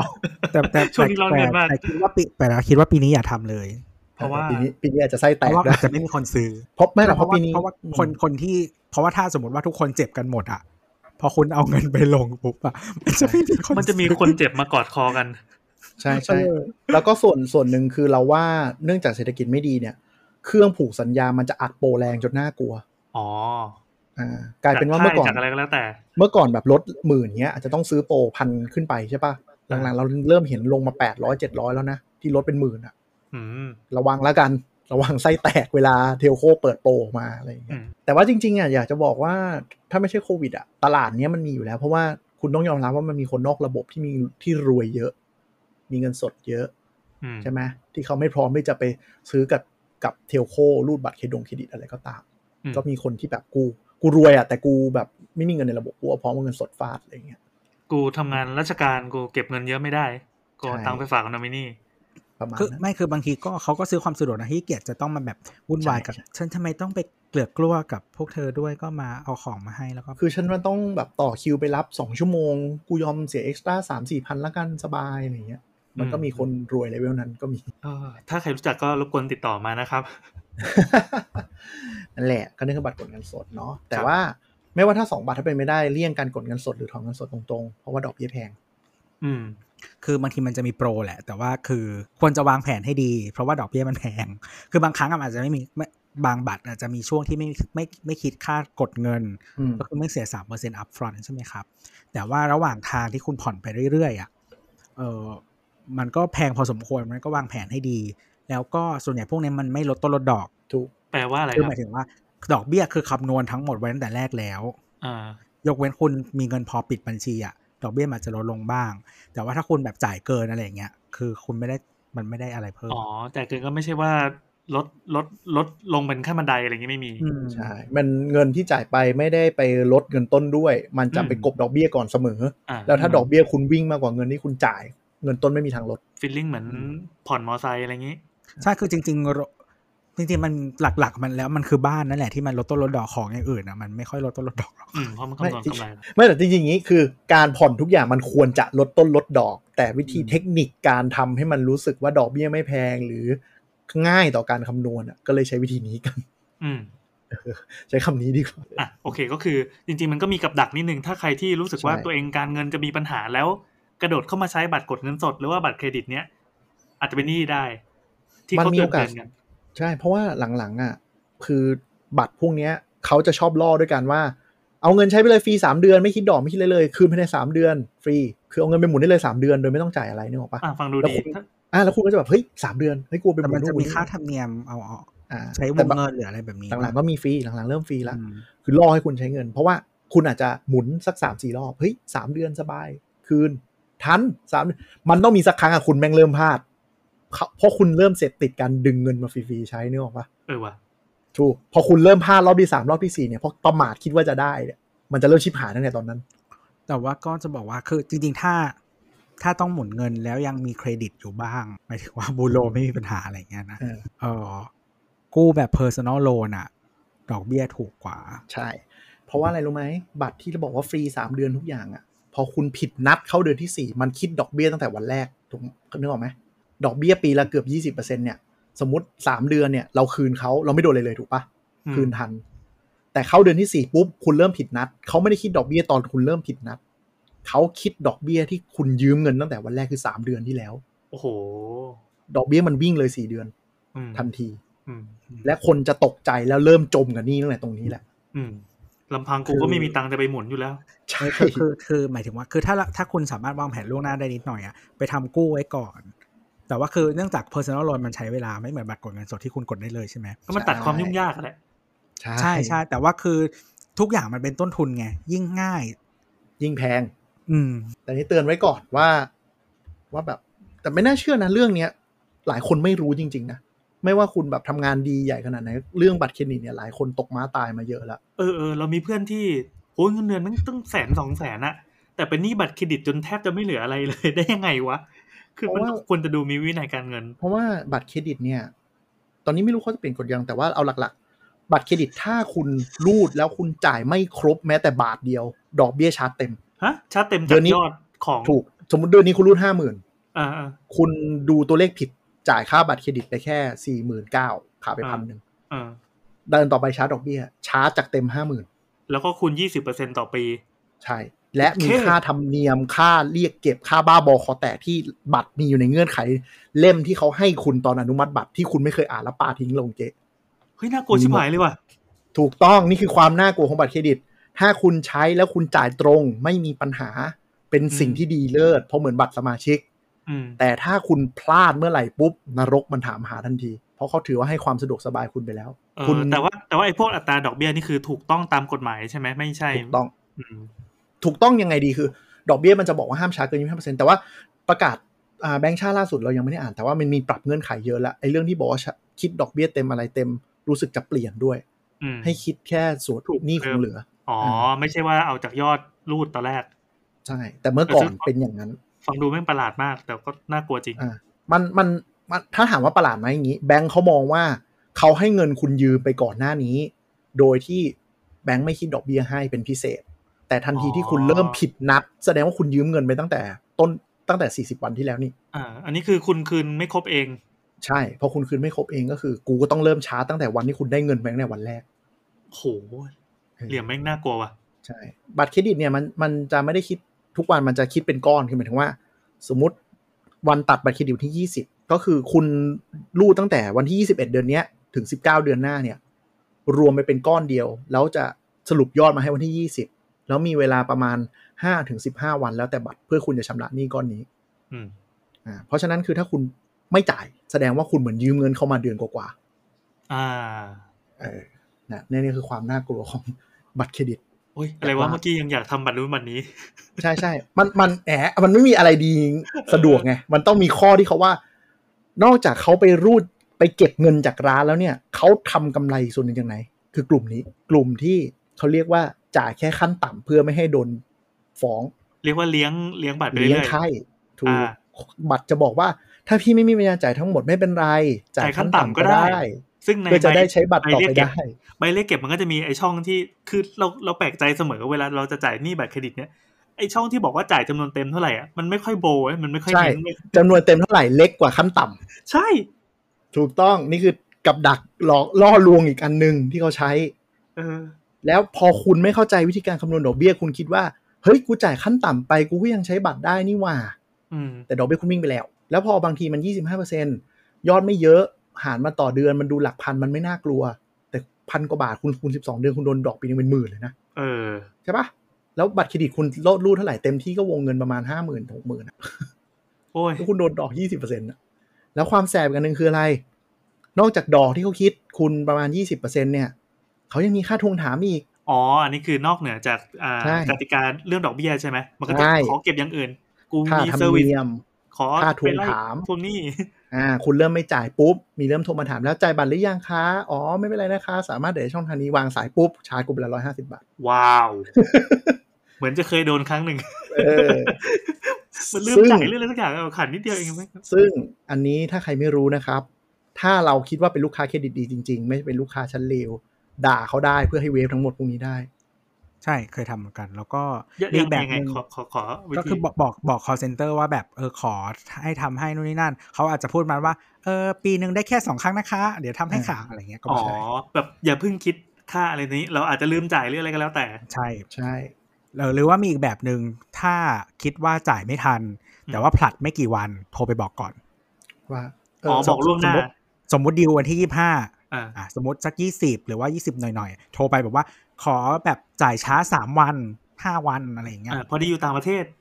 เออ อะไรก็ว่าไปหักอ้างอะไรก็ได้ อืมแล้ว call center เขาจะบอกอ่าได้ค่ะนู่นนี่นั่นเดี๋ยวจะบันทึกไว้นะคะว่าจะจ่ายวันนี้ call center ก็จะบอกว่าเอ๊ะช่วงนี้มีโควิดนะคะไปได้เดินทางไปไหนเหรอลงมาโลนได้ เออเออใช่ใช่คือคือจริง ๆ บัตรเครดิต ถ้าเราเครดิตดีหมายถึงว่า เราจ่ายบัตรตรงเวลาไม่มีปัญหา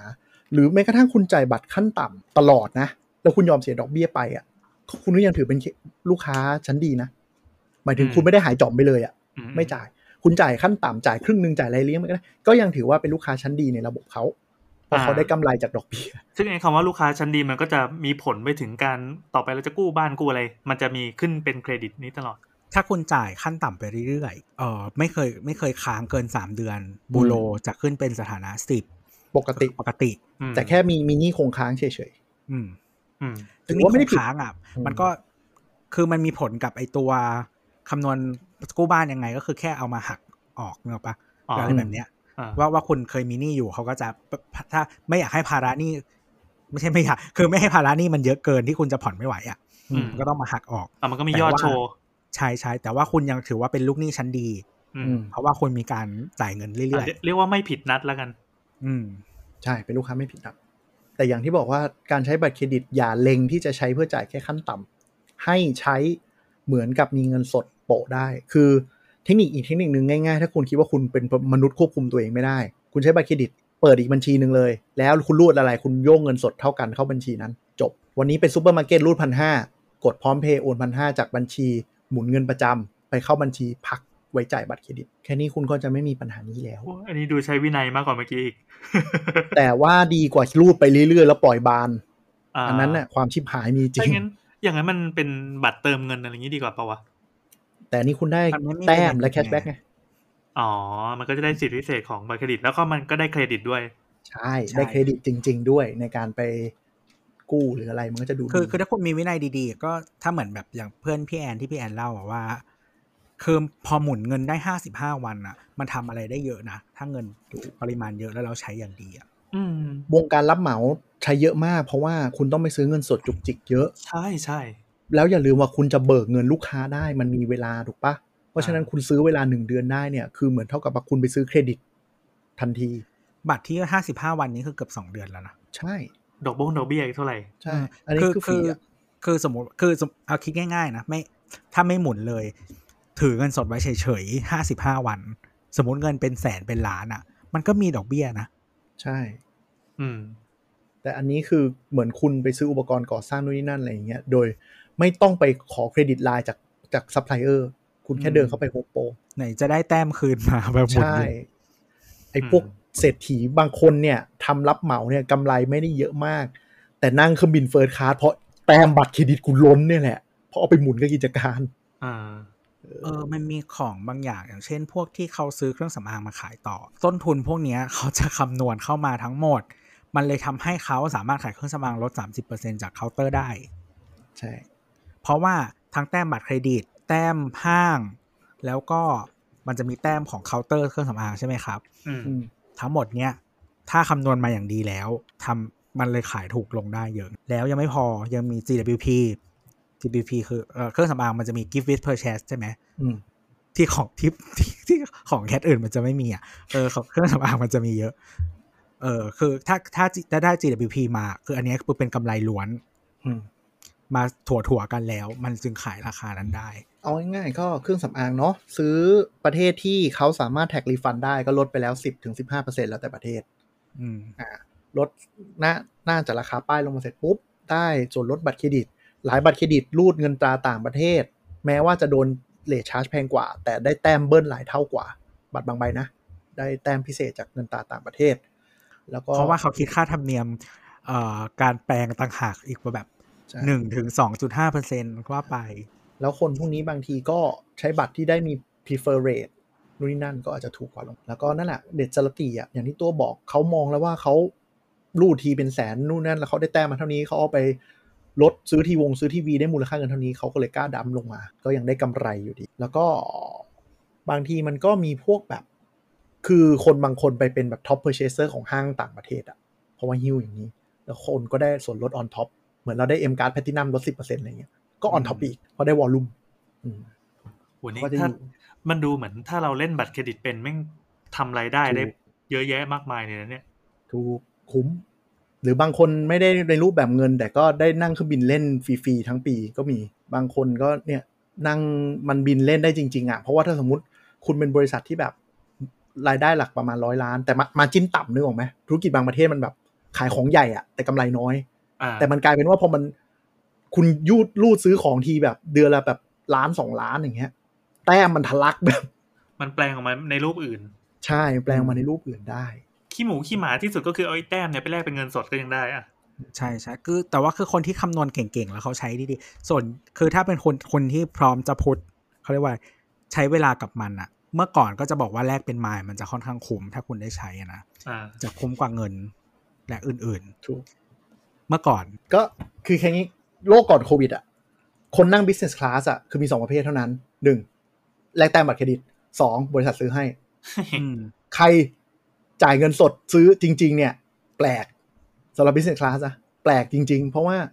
คนชื่อที่มันก็บอกอยู่แล้วว่า business เออ class คือคนที่มีตังค์ระดับรูดซื้อ business class ได้อะเขามีแต้มบัตรเครดิตพอที่จะแลกได้อยู่แล้วเว้ยเออมันเลยมันเลยดูแบบราคาแบบมึงขายใครวะนึกออกไหมบางทีอะแพงกว่านั่งธรรมดาสี่ห้าเท่าอะไรเงี้ยส่วนใหญ่ที่นั่งกันสล็อตนะคือเบิกบริษัทกับแต้มบัตรเครดิตอารมณ์เหมือนเวลาเราไปดูหนังเราไม่จ่ายราคาเต็มหรอก มันต้องมีโปรอะไรสักอย่างห้ใช่กดอย่างนั้นน่ะ เออ คือ บริษัทนอกส่วนใหญ่อะเขาดีๆหน่อยอะเขาจะมีไว้เลยว่า บินกี่ชั่วโมงขึ้นไปทุกคนได้ business นะอะไรอย่างเงี้ยใช่เพราะฉะนั้นก็คือนั่นแหละจ้ะใช่เพราะฉะนั้นแบบจริงๆเนี่ยมันพอพูดตอนนี้มันไม่ค่อยแต่ว่าถ้าแบบพูดก่อนหนานั้นคือแบบอย่าอย่าเก็บเงินซื้อ business class เลย เก็บเงินไปซื้อของจนได้แต้มบัตรเครดิตไปแลก business class ดีกว่าลูกอ๋อเพราะมันถูกกว่ามันถูกกว่าจริงๆได้ด้วยมูลค่าที่ได้อะเพราะว่ามันเหมือนกับมันเหมือนได้รีเทิร์นเกือบเกือบแปดเปอร์เซ็นเลย ถ้าแบบช่วงแรกโปรดีๆ คือเหมือนกับเราเราใช้ใช้แต้มเท่านี้ถ้าเราไปซื้อของอะเราได้ส่วนลดเหมือนที่คุยกันประมาณ2 2เปอร์เซ็นเต็มที่ใช่ไหมแต่ถ้าเป็นตั๋วเครื่องบินปุ๊บมันจะเป็นมูลค่าเทียบเท่าประมาณ6ถึง8เปอร์เซ็นมันจะดูแบบว้าว แต่พอมันไปดูโควิด แล้วหลังจากนี้ก็ไม่รู้จะเป็นยังไงแล้วนะ ก็กระเทือนถึงวงการบัตรเครดิตเหมือนกันอะแล้วทีนี้ทีนี้ถ้าเกิดว่าอ่ามีคนโทรมา อะสวัสดีค่ะจากบัตรบรบเรามีข้อเสนอให้จะทำให้คุณทำบัตรเครดิตมีสิทธิพิเศษรึดๆดังนี้ เราควรทำเปล่าวะครับตัว คือจริง ๆ อะ ถือไว้เฉยๆ ปกติมันไม่เสียอะไร อืม แต่ว่าคือในขณะเดียวกัน มันก็เหมือนเราแชร์ข้อมูลให้แบงก์อะเนาะใช่ อ๋อ สิ่งที่เราต้องจ่ายก็คือข้อมูล ใช่ใช่แต่ก็จริง ๆ เดี๋ยวนี้ถ้าถ้าแอปถ้าแบบว่า PDPA กันแล้วอะนะจริงๆมันก็ติ๊กบางอย่างออกได้ก็อ่านดีๆประมาณนั้น แล้วก็คือ คือส่วนตัวเรารู้สึกว่ามีดีกว่าไม่มี มีมันคือออปชันอืมไม่มีเราไม่มีออปชันไงแต่ว่าเออมันจะมีผลนิดนึงต่อสินเชื่อ อืม คือแต่ละแบงก์อะเขามีวิธีการคำนวณตอนให้สินเชื่อบ้านไม่เหมือนกัน ถูกต้อง บางแบงก์อะเขาจะเอาวงเงิน บางแบงก์ใช้วิธีวงวงเงินเต็มแต่เดี๋ยวนี้ไม่น่าจะค่อยมีใครทำละอืมบางแบงก์เขาจะใช้อย่างนี้สี่สิบเปอร์เซ็นของวงเงินบัตรเครดิตทุกใบ หักออกถือเป็นภาระหนี้สมมุติ อ่า อะไรอย่างเงี้ย สมมติพี่คุณเปียนงงไหม อ่าสมมติคุณงงเงินเดือนอ่าเงินเงินเดือนแสนหนึ่งแล้วกันสมมตินะเงินเดือนแสนหนึ่งบัตรเครดิตมาชวนคุณทำให้วงเงินโง่ๆเลยสองเท่าของของเงินเดือนอืมคุณก็ได้แบงก์ A มาสองแสนบาทอืมแบงก์ B โผล่เข้ามาอีกให้อีกสองแสนแบงก์ C โผล่มาอีกให้มาสองแสนครบอันห้าแบงก์เนี่ยคุณมีบัตรเครดิตวงเงินหนึ่งล้านบาท กลายเป็นว่าถ้ามองในมุมของแบงก์ที่ตัวบอกตะเกียสี่สิบเปอร์เซ็นต์ะเท่ากับว่าคุณมีภาระเงินกู้อยู่ประมาณสี่แสนบาทแล้ว วงเงินในการกู้บ้านจะลดลงไปสี่แสนอืมอ่าอย่างเงี้ยต้องระวังอ๋อเออแต่ว่าฟอร์มูลาเนี้ยเขาไม่พับลิกแต่ละแบงค์คิดไม่เหมือนกัน มีวิธีคิดไม่เหมือนกัน ถ้าจะกู้คือปกติเวลากู้เราคงไม่ได้ยื่นที่เดียวอืมอ่าปรึกษาเจ้าหน้าที่ดูบางทีเขาจะแนะนำว่า ลองยกเลิกบัตรเครดิตไหมใช่ อะไรอย่างเงี้ย แต่ว่าส่วนใหญ่ถ้าคุณมีแค่ใบสองใบมันไม่มีปัญหาอยู่แล้วอ่ามันจะมีอีกตัวเนี่ยสิบใบเออแล้วอย่างตัวมีปัญหาไหมไม่มี นี่คนรวยคนรวยอ๋ออีกอย่างหนึ่งคือที่บัตรเครดิตแนะนี่คือนำให้ชาวบ้านไม่ได้เลยวะคือคือการบิวโปรไฟล์ของเอ่อบูโรหลายๆคนกู้บ้านไม่ผ่านเพราะไม่มีบัตรเครดิตเหมือนกัน ใช่กำลังจะบอกทำไมอะเพราะคุณเหมือนเป็นไม่มีประวัติการใช้เงินไงคุณไม่มีตัวตนในระบบ คุณไม่เคยไม่คือบูโร หรือว่าแบงค์ไม่เคยรู้เลยว่าคนนี้เคยก่อนหนี้อะไรไว้หรือเปล่า แต่คือคุณจะมีชื่อในบูโรก็ต่อเมื่อ คุณมีหนี้อืมบัตรเครดิตก็คือ นี่คนในระบบเชื่อในการเป็นหนี้เขานี่จึในงระบบมีอยู่ในนี่บูในโรระบบนี่ในระบบเอออืมมันมันเหมือนเป็นการดีแคลร์ตัวเองปะว่าใช่ ว่าโชว์ว่าเรามีตัวตนเรามีเครดิตนี่ไงคือใช่คือคือมสมมติว่าคุณทำบัตรเครดิต แล้วคุณก็จ่ายจ่ายแล้วก็สถานะสิบสิบสิบสิบคือสถานะปกตินะฮะคะแนนใช่ไหมสถานะสิบมาตลอดสมมติสิบปีหนึ่งแล้วอะแปลว่าคุณเป็นลูกหนี้ที่ดีนกออกปะอ่าใช่ อย่างสมมติ อย่างสมมติคุณมีบัตรเครดิต คุณรูดเป็นแสนเลย แต่คุณรูดหลักแสนต่อเดือนอะ คุณจ่ายหนี้ได้หมดโดยไม่เคยเบี้ยวไม่เคยมีปัญหาเลยตลอดสามปีเต็ม แบงก์ก็มองว่าเออคนนี้แม่ง high earner สามารถใช้หนี้บัตรได้ เขาก็จะอนุมัติง่ายกว่าด้วย ง่ายกว่าคนที่ clean clean ขาวๆมาเลยไม่มีอะไรอย่างเงี้ย มันก็มีผล แต่อย่างที่บอกว่าเรื่องวงเงินอนุมัติ มันจะมีผลคือแบงก์เขาก็กลัวว่า ถ้าวันหนึ่งคนนี้จะหนีหรืออะไรก็ตาม เขาก็ถอนเงินสดจากวงเงินบัตรเครดิตที่เขามีเนี่ยแล้วก็หนีไปเลย เขาก็กลัวตรงนั้น เขาเลยสำรองภาระหนี้ไว้ อ๋อแต่มันมีอย่างนี้ด้วยคือสมมติว่าแบงก์หนึ่งอะบางทีถ้าบางทีเขารวมวงเงินเป็นวงเงินเดียวอืมอันเนี้ย ถ้าคนมีหลายใบมันจะไม่ค่อยมีปัญหา ใช่เพราะถือเป็นธนาคารเดียวที่ให้อืมอย่างสมมติเรามีแบงก์อีแบงก์เมืองเนี่ยนะฮะคือเรามีทุกบตทุกบัตรเลย ยกเว้นบัตรที่เป็นแบบ prestige อะไรเงี้ยอืมแต่ว่าบัตรอื่นอะมีทุกบัตรอืมทุกทุกบัตรในบัตรแบงค์เดียวเนี่ยเหรอ ใช่ก็ซิทุกตี้บัตรแม่งที่เขามีมีออฟเฟอร์อะบัตรโคมีหมดบัตรอะไรเยอะแยะตะแปะไก่เต็มไปเอหมอดมีทุกบัตรอ่าอ่าแล้วก็บัตรอีชื่ออะไรวะพรีเมียร์ตอนแรกมีสามใบรัฐประหารอะไรว่าสามใบอ๋อมันรวมกันใช่ไหมแล้วโดนโยกมา ใช่ใช่ก็คือมีมีอยู่แล้วหนึ่งใบ แล้วก็ได้มาจากเอ่อ standard charter สองใบ คือ Standard Chartered มีทั้งคือเรามีทั้งบัตรวีซ่าทั้งบัตรมาสเตอร์ใช่ไหมอ่ามันก็เลยส่งเหี้ยมาให้วีซ่าหนึ่งมาสเตอร์หนึ่งเราไม่เข้าใจตัวไม่เข้าใจตัวว่ะ ว่าการครอบครองไอ้พวกนี้แล้วแม่งยังไงวะเขาส่งมาให้เองตอนแรกโต้ถือบัตรแบงก์อื่นอยู่ แล้วแบงก์นี้เขาเจ๊งแล้วเออแบงก์นี้มันมาอีกแบงก์มันนึก็งโยอะกมันมามาซื้อ port ไปมันก็เลยส่งมาให้เออแล้วไม่ไปไปไปไปหักทิ้งหรือไปอะไรสักอย่างไหมอะยกเลิกไปแล้วยกเลิกไปอ๋อแล้วยังดีอย่างนี้อะคิดว่าคิดว่าสะสมไม่หมดเลยเออแต่ว่าอยู่ทีในเนี้ยบึกคืเมื่อกี้อเออ แต่ว่าคือแบบเพราะฉะนั้นแต่ละแบงก์อะ คือ แต่ละแบงก์มันก็จะเหมือนกับว่าวงเงินพอนับรวมกันพอมีหลายบัตรอันนี้ก็ไม่มีปัญหา อือืมมอ่าเอออย่างแต่มีเจ้าต่างอื่นแบงก์อะอย่างเจ้าอื่นเราก็มีหลายหลายใบในแบงก์เดียวอย่างเงี้ยเขาก็นับวงเงินรวมกันอ๋อคือตัวก็มีไม่กี่แบงค์ใช่ไหมเยอะๆขนาดนั้นอะ อืม เออ แต่บางคนอะอ๋อมันมันมีแบบใจอ่อนไงโทรมาชวนทุกแบงค์ก็เปิดแม่งทุกแบงค์เลยเจ็ดแปดแบงค์อะอืมพอเปิดบูโรมาแบบไอ้เหี้ยทำไมมึงมีวงเงินเยอะจังวะอย่างเงี้ยเวลาอนุมัติสินเชื่อรถหรือบ้านเขาจะกลัวๆหน่อย มันจะโดนเป็นคือคะแนนบางติดลบางแบงก์อะมันอย่างนี้ด้วยนะ อย่างที่ชื่อดังเลยก็อย่างเช่นแบงก์เขียวอะไรอย่างเงี้ยอืม เวลาคุณสมัครหนึ่งใบเขาจะให้มาสองหรือสามใบนะฮะทำไมอะ ยัดคือยัดก็ให้อยากคุณให้คุณใช้อะใช่อะแล้วถ้าเราไม่ใช้มีปัญหาอะไรไหมไม่มีไม่ไม่มีมีไม่มีอะคือถ้าเราคืออย่างอย่างแบงก์บางแบงก์เขามีนโยบายอยู่แล้วอย่างแบงก์เขียวเนี่ยเขาจะมีนโยบายว่าบัตรปกตินะที่ไม่ใช่บัตรพิเศษอะนะอ่ารูดสิบสองครั้งต่อปี คุณ waive ให้หมด ใน port ของคุณอะ ใช่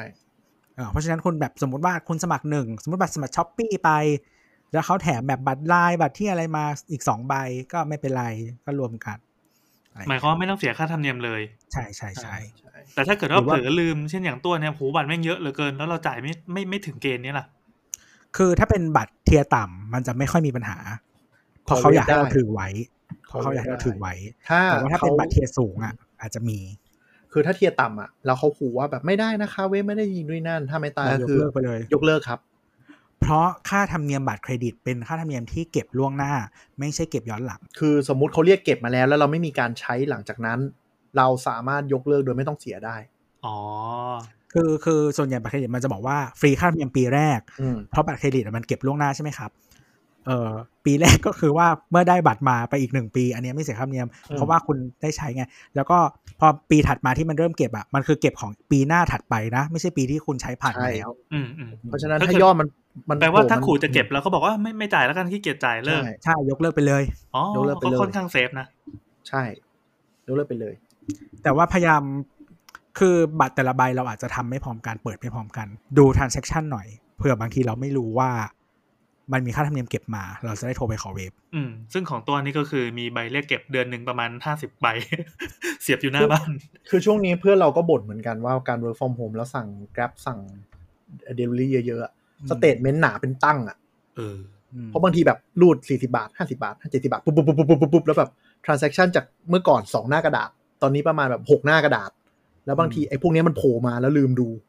มันเหี้ยเยอะจังวะอะไรเงี้ยเอาพลาดโดนชาร์จไปก็มี คือจริง ๆอะเราดูดูยอดปกติถ้าเราดูเองอะ เราจะดูยอดเงินอืมถ้าอันไหนมันไม่โดดอะ เราก็จะก็จะผ่านไปง่ายอ๋อถ้าจะโกงตัวก็ให้เนียนๆแบบห้าสิบาทสามสิบาทอะไรเงี้ยทีที ตัวมันต้องโดนแบบ subscription 39 บาทอะไรแล้วลืมดูไปหมดดีแน่เลยๆก็มีวันนั้นที่เล่าให้ฟังอะคือมีบัตรใบหนึ่ง แต่พอดีบัตรใบนี้มันเป็นบัตร tier สูงเว้ยเขา call center เขาเลยแบบโทรมาเพราะว่าคือตอนแรกมันเหมือนเหมือนลองหักก่อนหนึ่งดอลลาร์อ่าแล้วอีกไม่กี่วันถัดมาหักหกร้อยบาท อืม tag fraud เลยเออ call center เขาเลยก็แบบเอออะไรอย่างเงี้ยก็ก็บอกว่าเออดูให้หน่อยไม่ได้ใช้ เขาก็บอกว่างั้นเดี๋ยวจะเช็คให้ทุกบัตรเลยนะคะที่ถืออยู่ นี่แหละความ VIP อันนี้คือจากไหนจากต่างประเทศหรือจากไทย ต่างประเทศอเมซอนครับ อ๋อ จะบอกว่าเราก็โดนอย่างนี้เหมือนกัน ก็คือโดนยกเลิกไปหนึ่งใบเนี่ยอย่างที่ว่าแล้วที่มีปัญหาชิบหายคือเราถือบัตรแค่ใบเดียวไงเราเราเออขี้เกียจเก็บไว้เยอะลำบากใช่ไหมพอมันหายไปหนึ่งใบปั๊บเอาชิบหายแล้วที่เราเคยจ่ายไอ้นู่นไอ้นี่แล้วเราผูกสารพัดบริการถูกเออจริง ๆ คุยกับ call center ได้ลองถามเขาดู เพราะว่าอย่างบัตรใบเนี้ยที่เราเขาก็บอกว่า เดี๋ยวจะออกใบใหม่ให้เลยนะคะ เขา offer ให้นะแล้วเขาก็บอกว่าทุกอันที่ผูกไว้ มันจะผูกไปใบใหม่อัตโนมัติไม่ต้องทำอะไรค่ะมันมี shortcut ไปอ้าวแต่ว่าอืมอ่าบาง service อ่าเป็นว่าบริการออนไลน์หลาย ๆ service อะมันไม่ใช่แค่แค่แค่บริการออฟไลน์นะมันใช่ผูกคือคือถ้าเป็นจำเลผูกผ่านแบงก์อะถ้าผูกผ่านแบงก์เขาจะโยกให้หมด ถ้าพี่ผูกเองอันนี้ไม่โยก ผูกผ่านแบงค์คือหมายถึงว่าพวกตัดน้ำตัดไฟที่อืมเปิดอ่าอ่าเปิดผ่านที่ต้องระบบบัตรเครดิตต้องไปทำเรื่องขอที่ธนาคารอะไรอย่างงี้ ใช่ใช่อืมพวกนี้ตัวโยกแต่ถ้ากรอกเองส่วนใหญ่ไม่โยกอืมใช่ เนี่ยเมื่อคือเมื่อวานทั้งวันพอไอ้บัตรใหม่ส่งมาปั๊บโหวุ่นวายมานั่งคือนอกจากจะท่องใบใหม่แล้ว คือเป็นคนจำบัตรเลขบัตรเครดิตได้ไงต้องท่องท่องเสร็จปั๊บก็ต้องไปนั่งไล่กรอกไล่กรอกไล่กรอกคือแอปมีกี่แอปในเครื่องนั่งไล่ไถดูว่ากูจ่ายค่าอะไรบ้างวะก็ใช้ autofill ของเครื่องสิ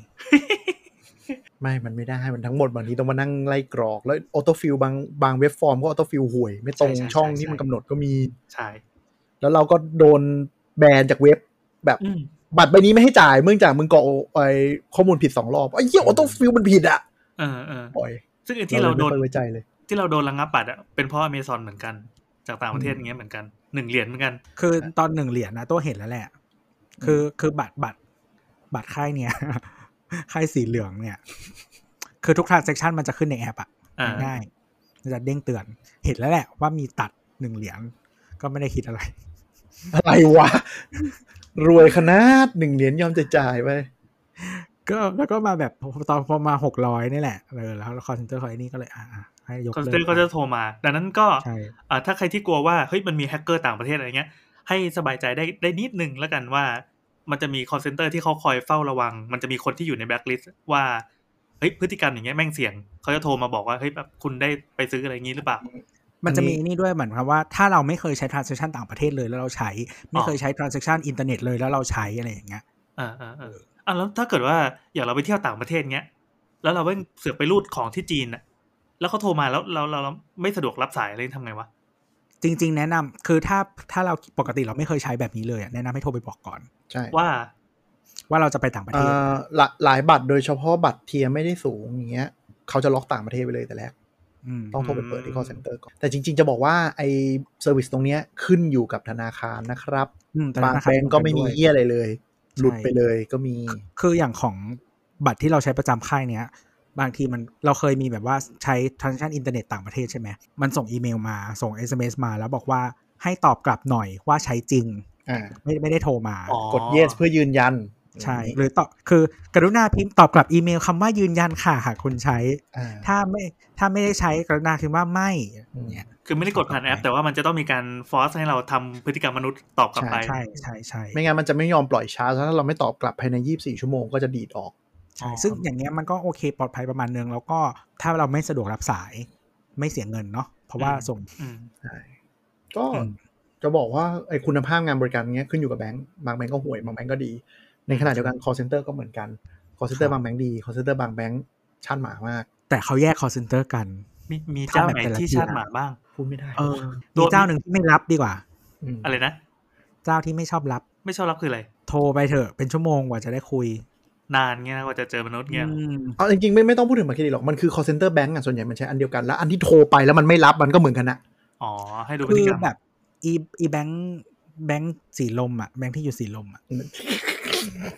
อันนี้คือทางแบงค์เลย เฮ้ยสีแล้วลก็มมีมีหลายแบงค์มีหลายแบงค์ครับ อีกแบงค์หนึ่งที่เคยอยู่ตึกตึกคุณยนต์อะ คือกูเป็นบัตรแบบtier สูงเกือบที่สุดของมึงแล้วอะมี call center พิเศษเบอร์แยก มึงยังไม่รับสายเลย ถูกต้อง อีบางแบงก์เนี่ย บัตรสูงสุด อันนี้เผื่อใครไม่รู้ tierยร์สูงๆจะมี call center แยกเกือบเกือบทุกแบงก์นะจะเป็นอืมแต่บางแบงก์คือมึงแยกไปแม่งก็ไม่รับเหมือนเข้า call center หลัก บางทีโทรเข้า call center หลักแม่งเร็วกว่าอืม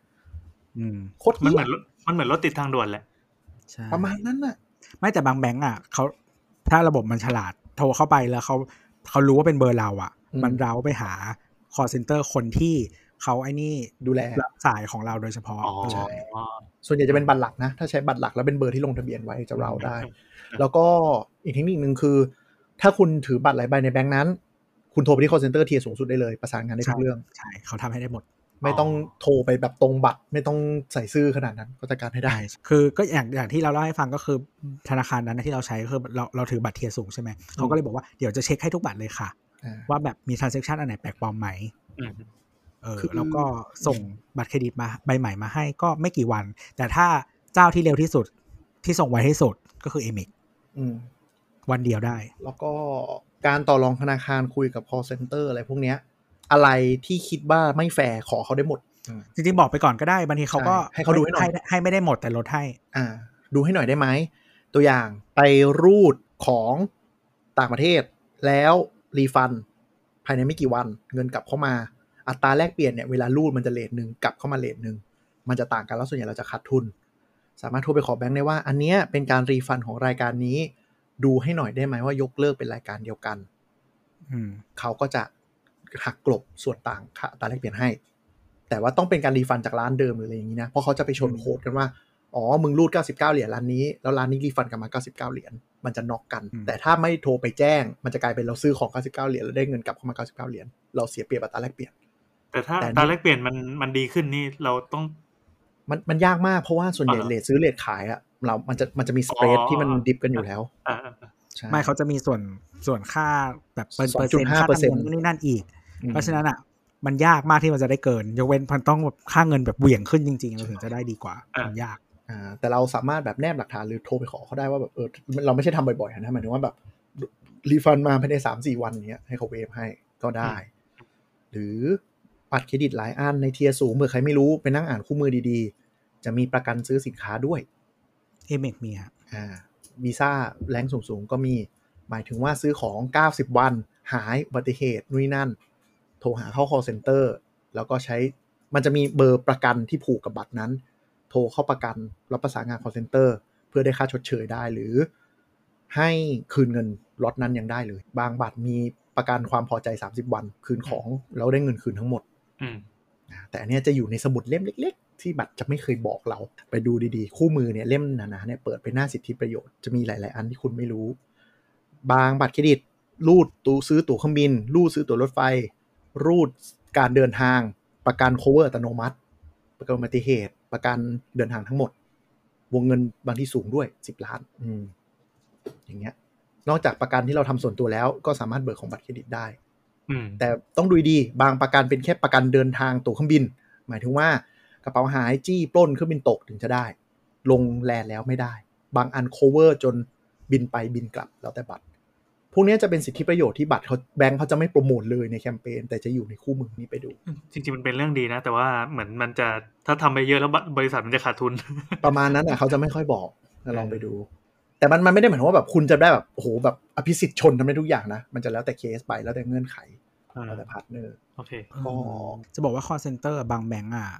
จริงๆก็คือ m อแหละบัตร ต่ำสุดอะก็ดีใช่แต่แต่คือมันไม่ค่อยมีสิทธิประโยชน์อะไรอะในเมืองไทยอะนะมันอะจริงๆมันอาจจะเป็นแค่บัตรที่ดีมากแต่ว่า call center ดี แต่เมื่อกี้ถ้าพูดถึงทิ้งๆไว้ว่าถ้ามีคนชวนทำบัตรอะถ้าคุณไม่คิดจะใช้บัตรนั้นแน่ๆก็อย่าทำแต่ถ้าคุณคิดว่าทำแล้วเผื่อมีประโยชน์ได้ใช้ก็ทำได้ คือบางครั้งมันอาจจะมีโปรที่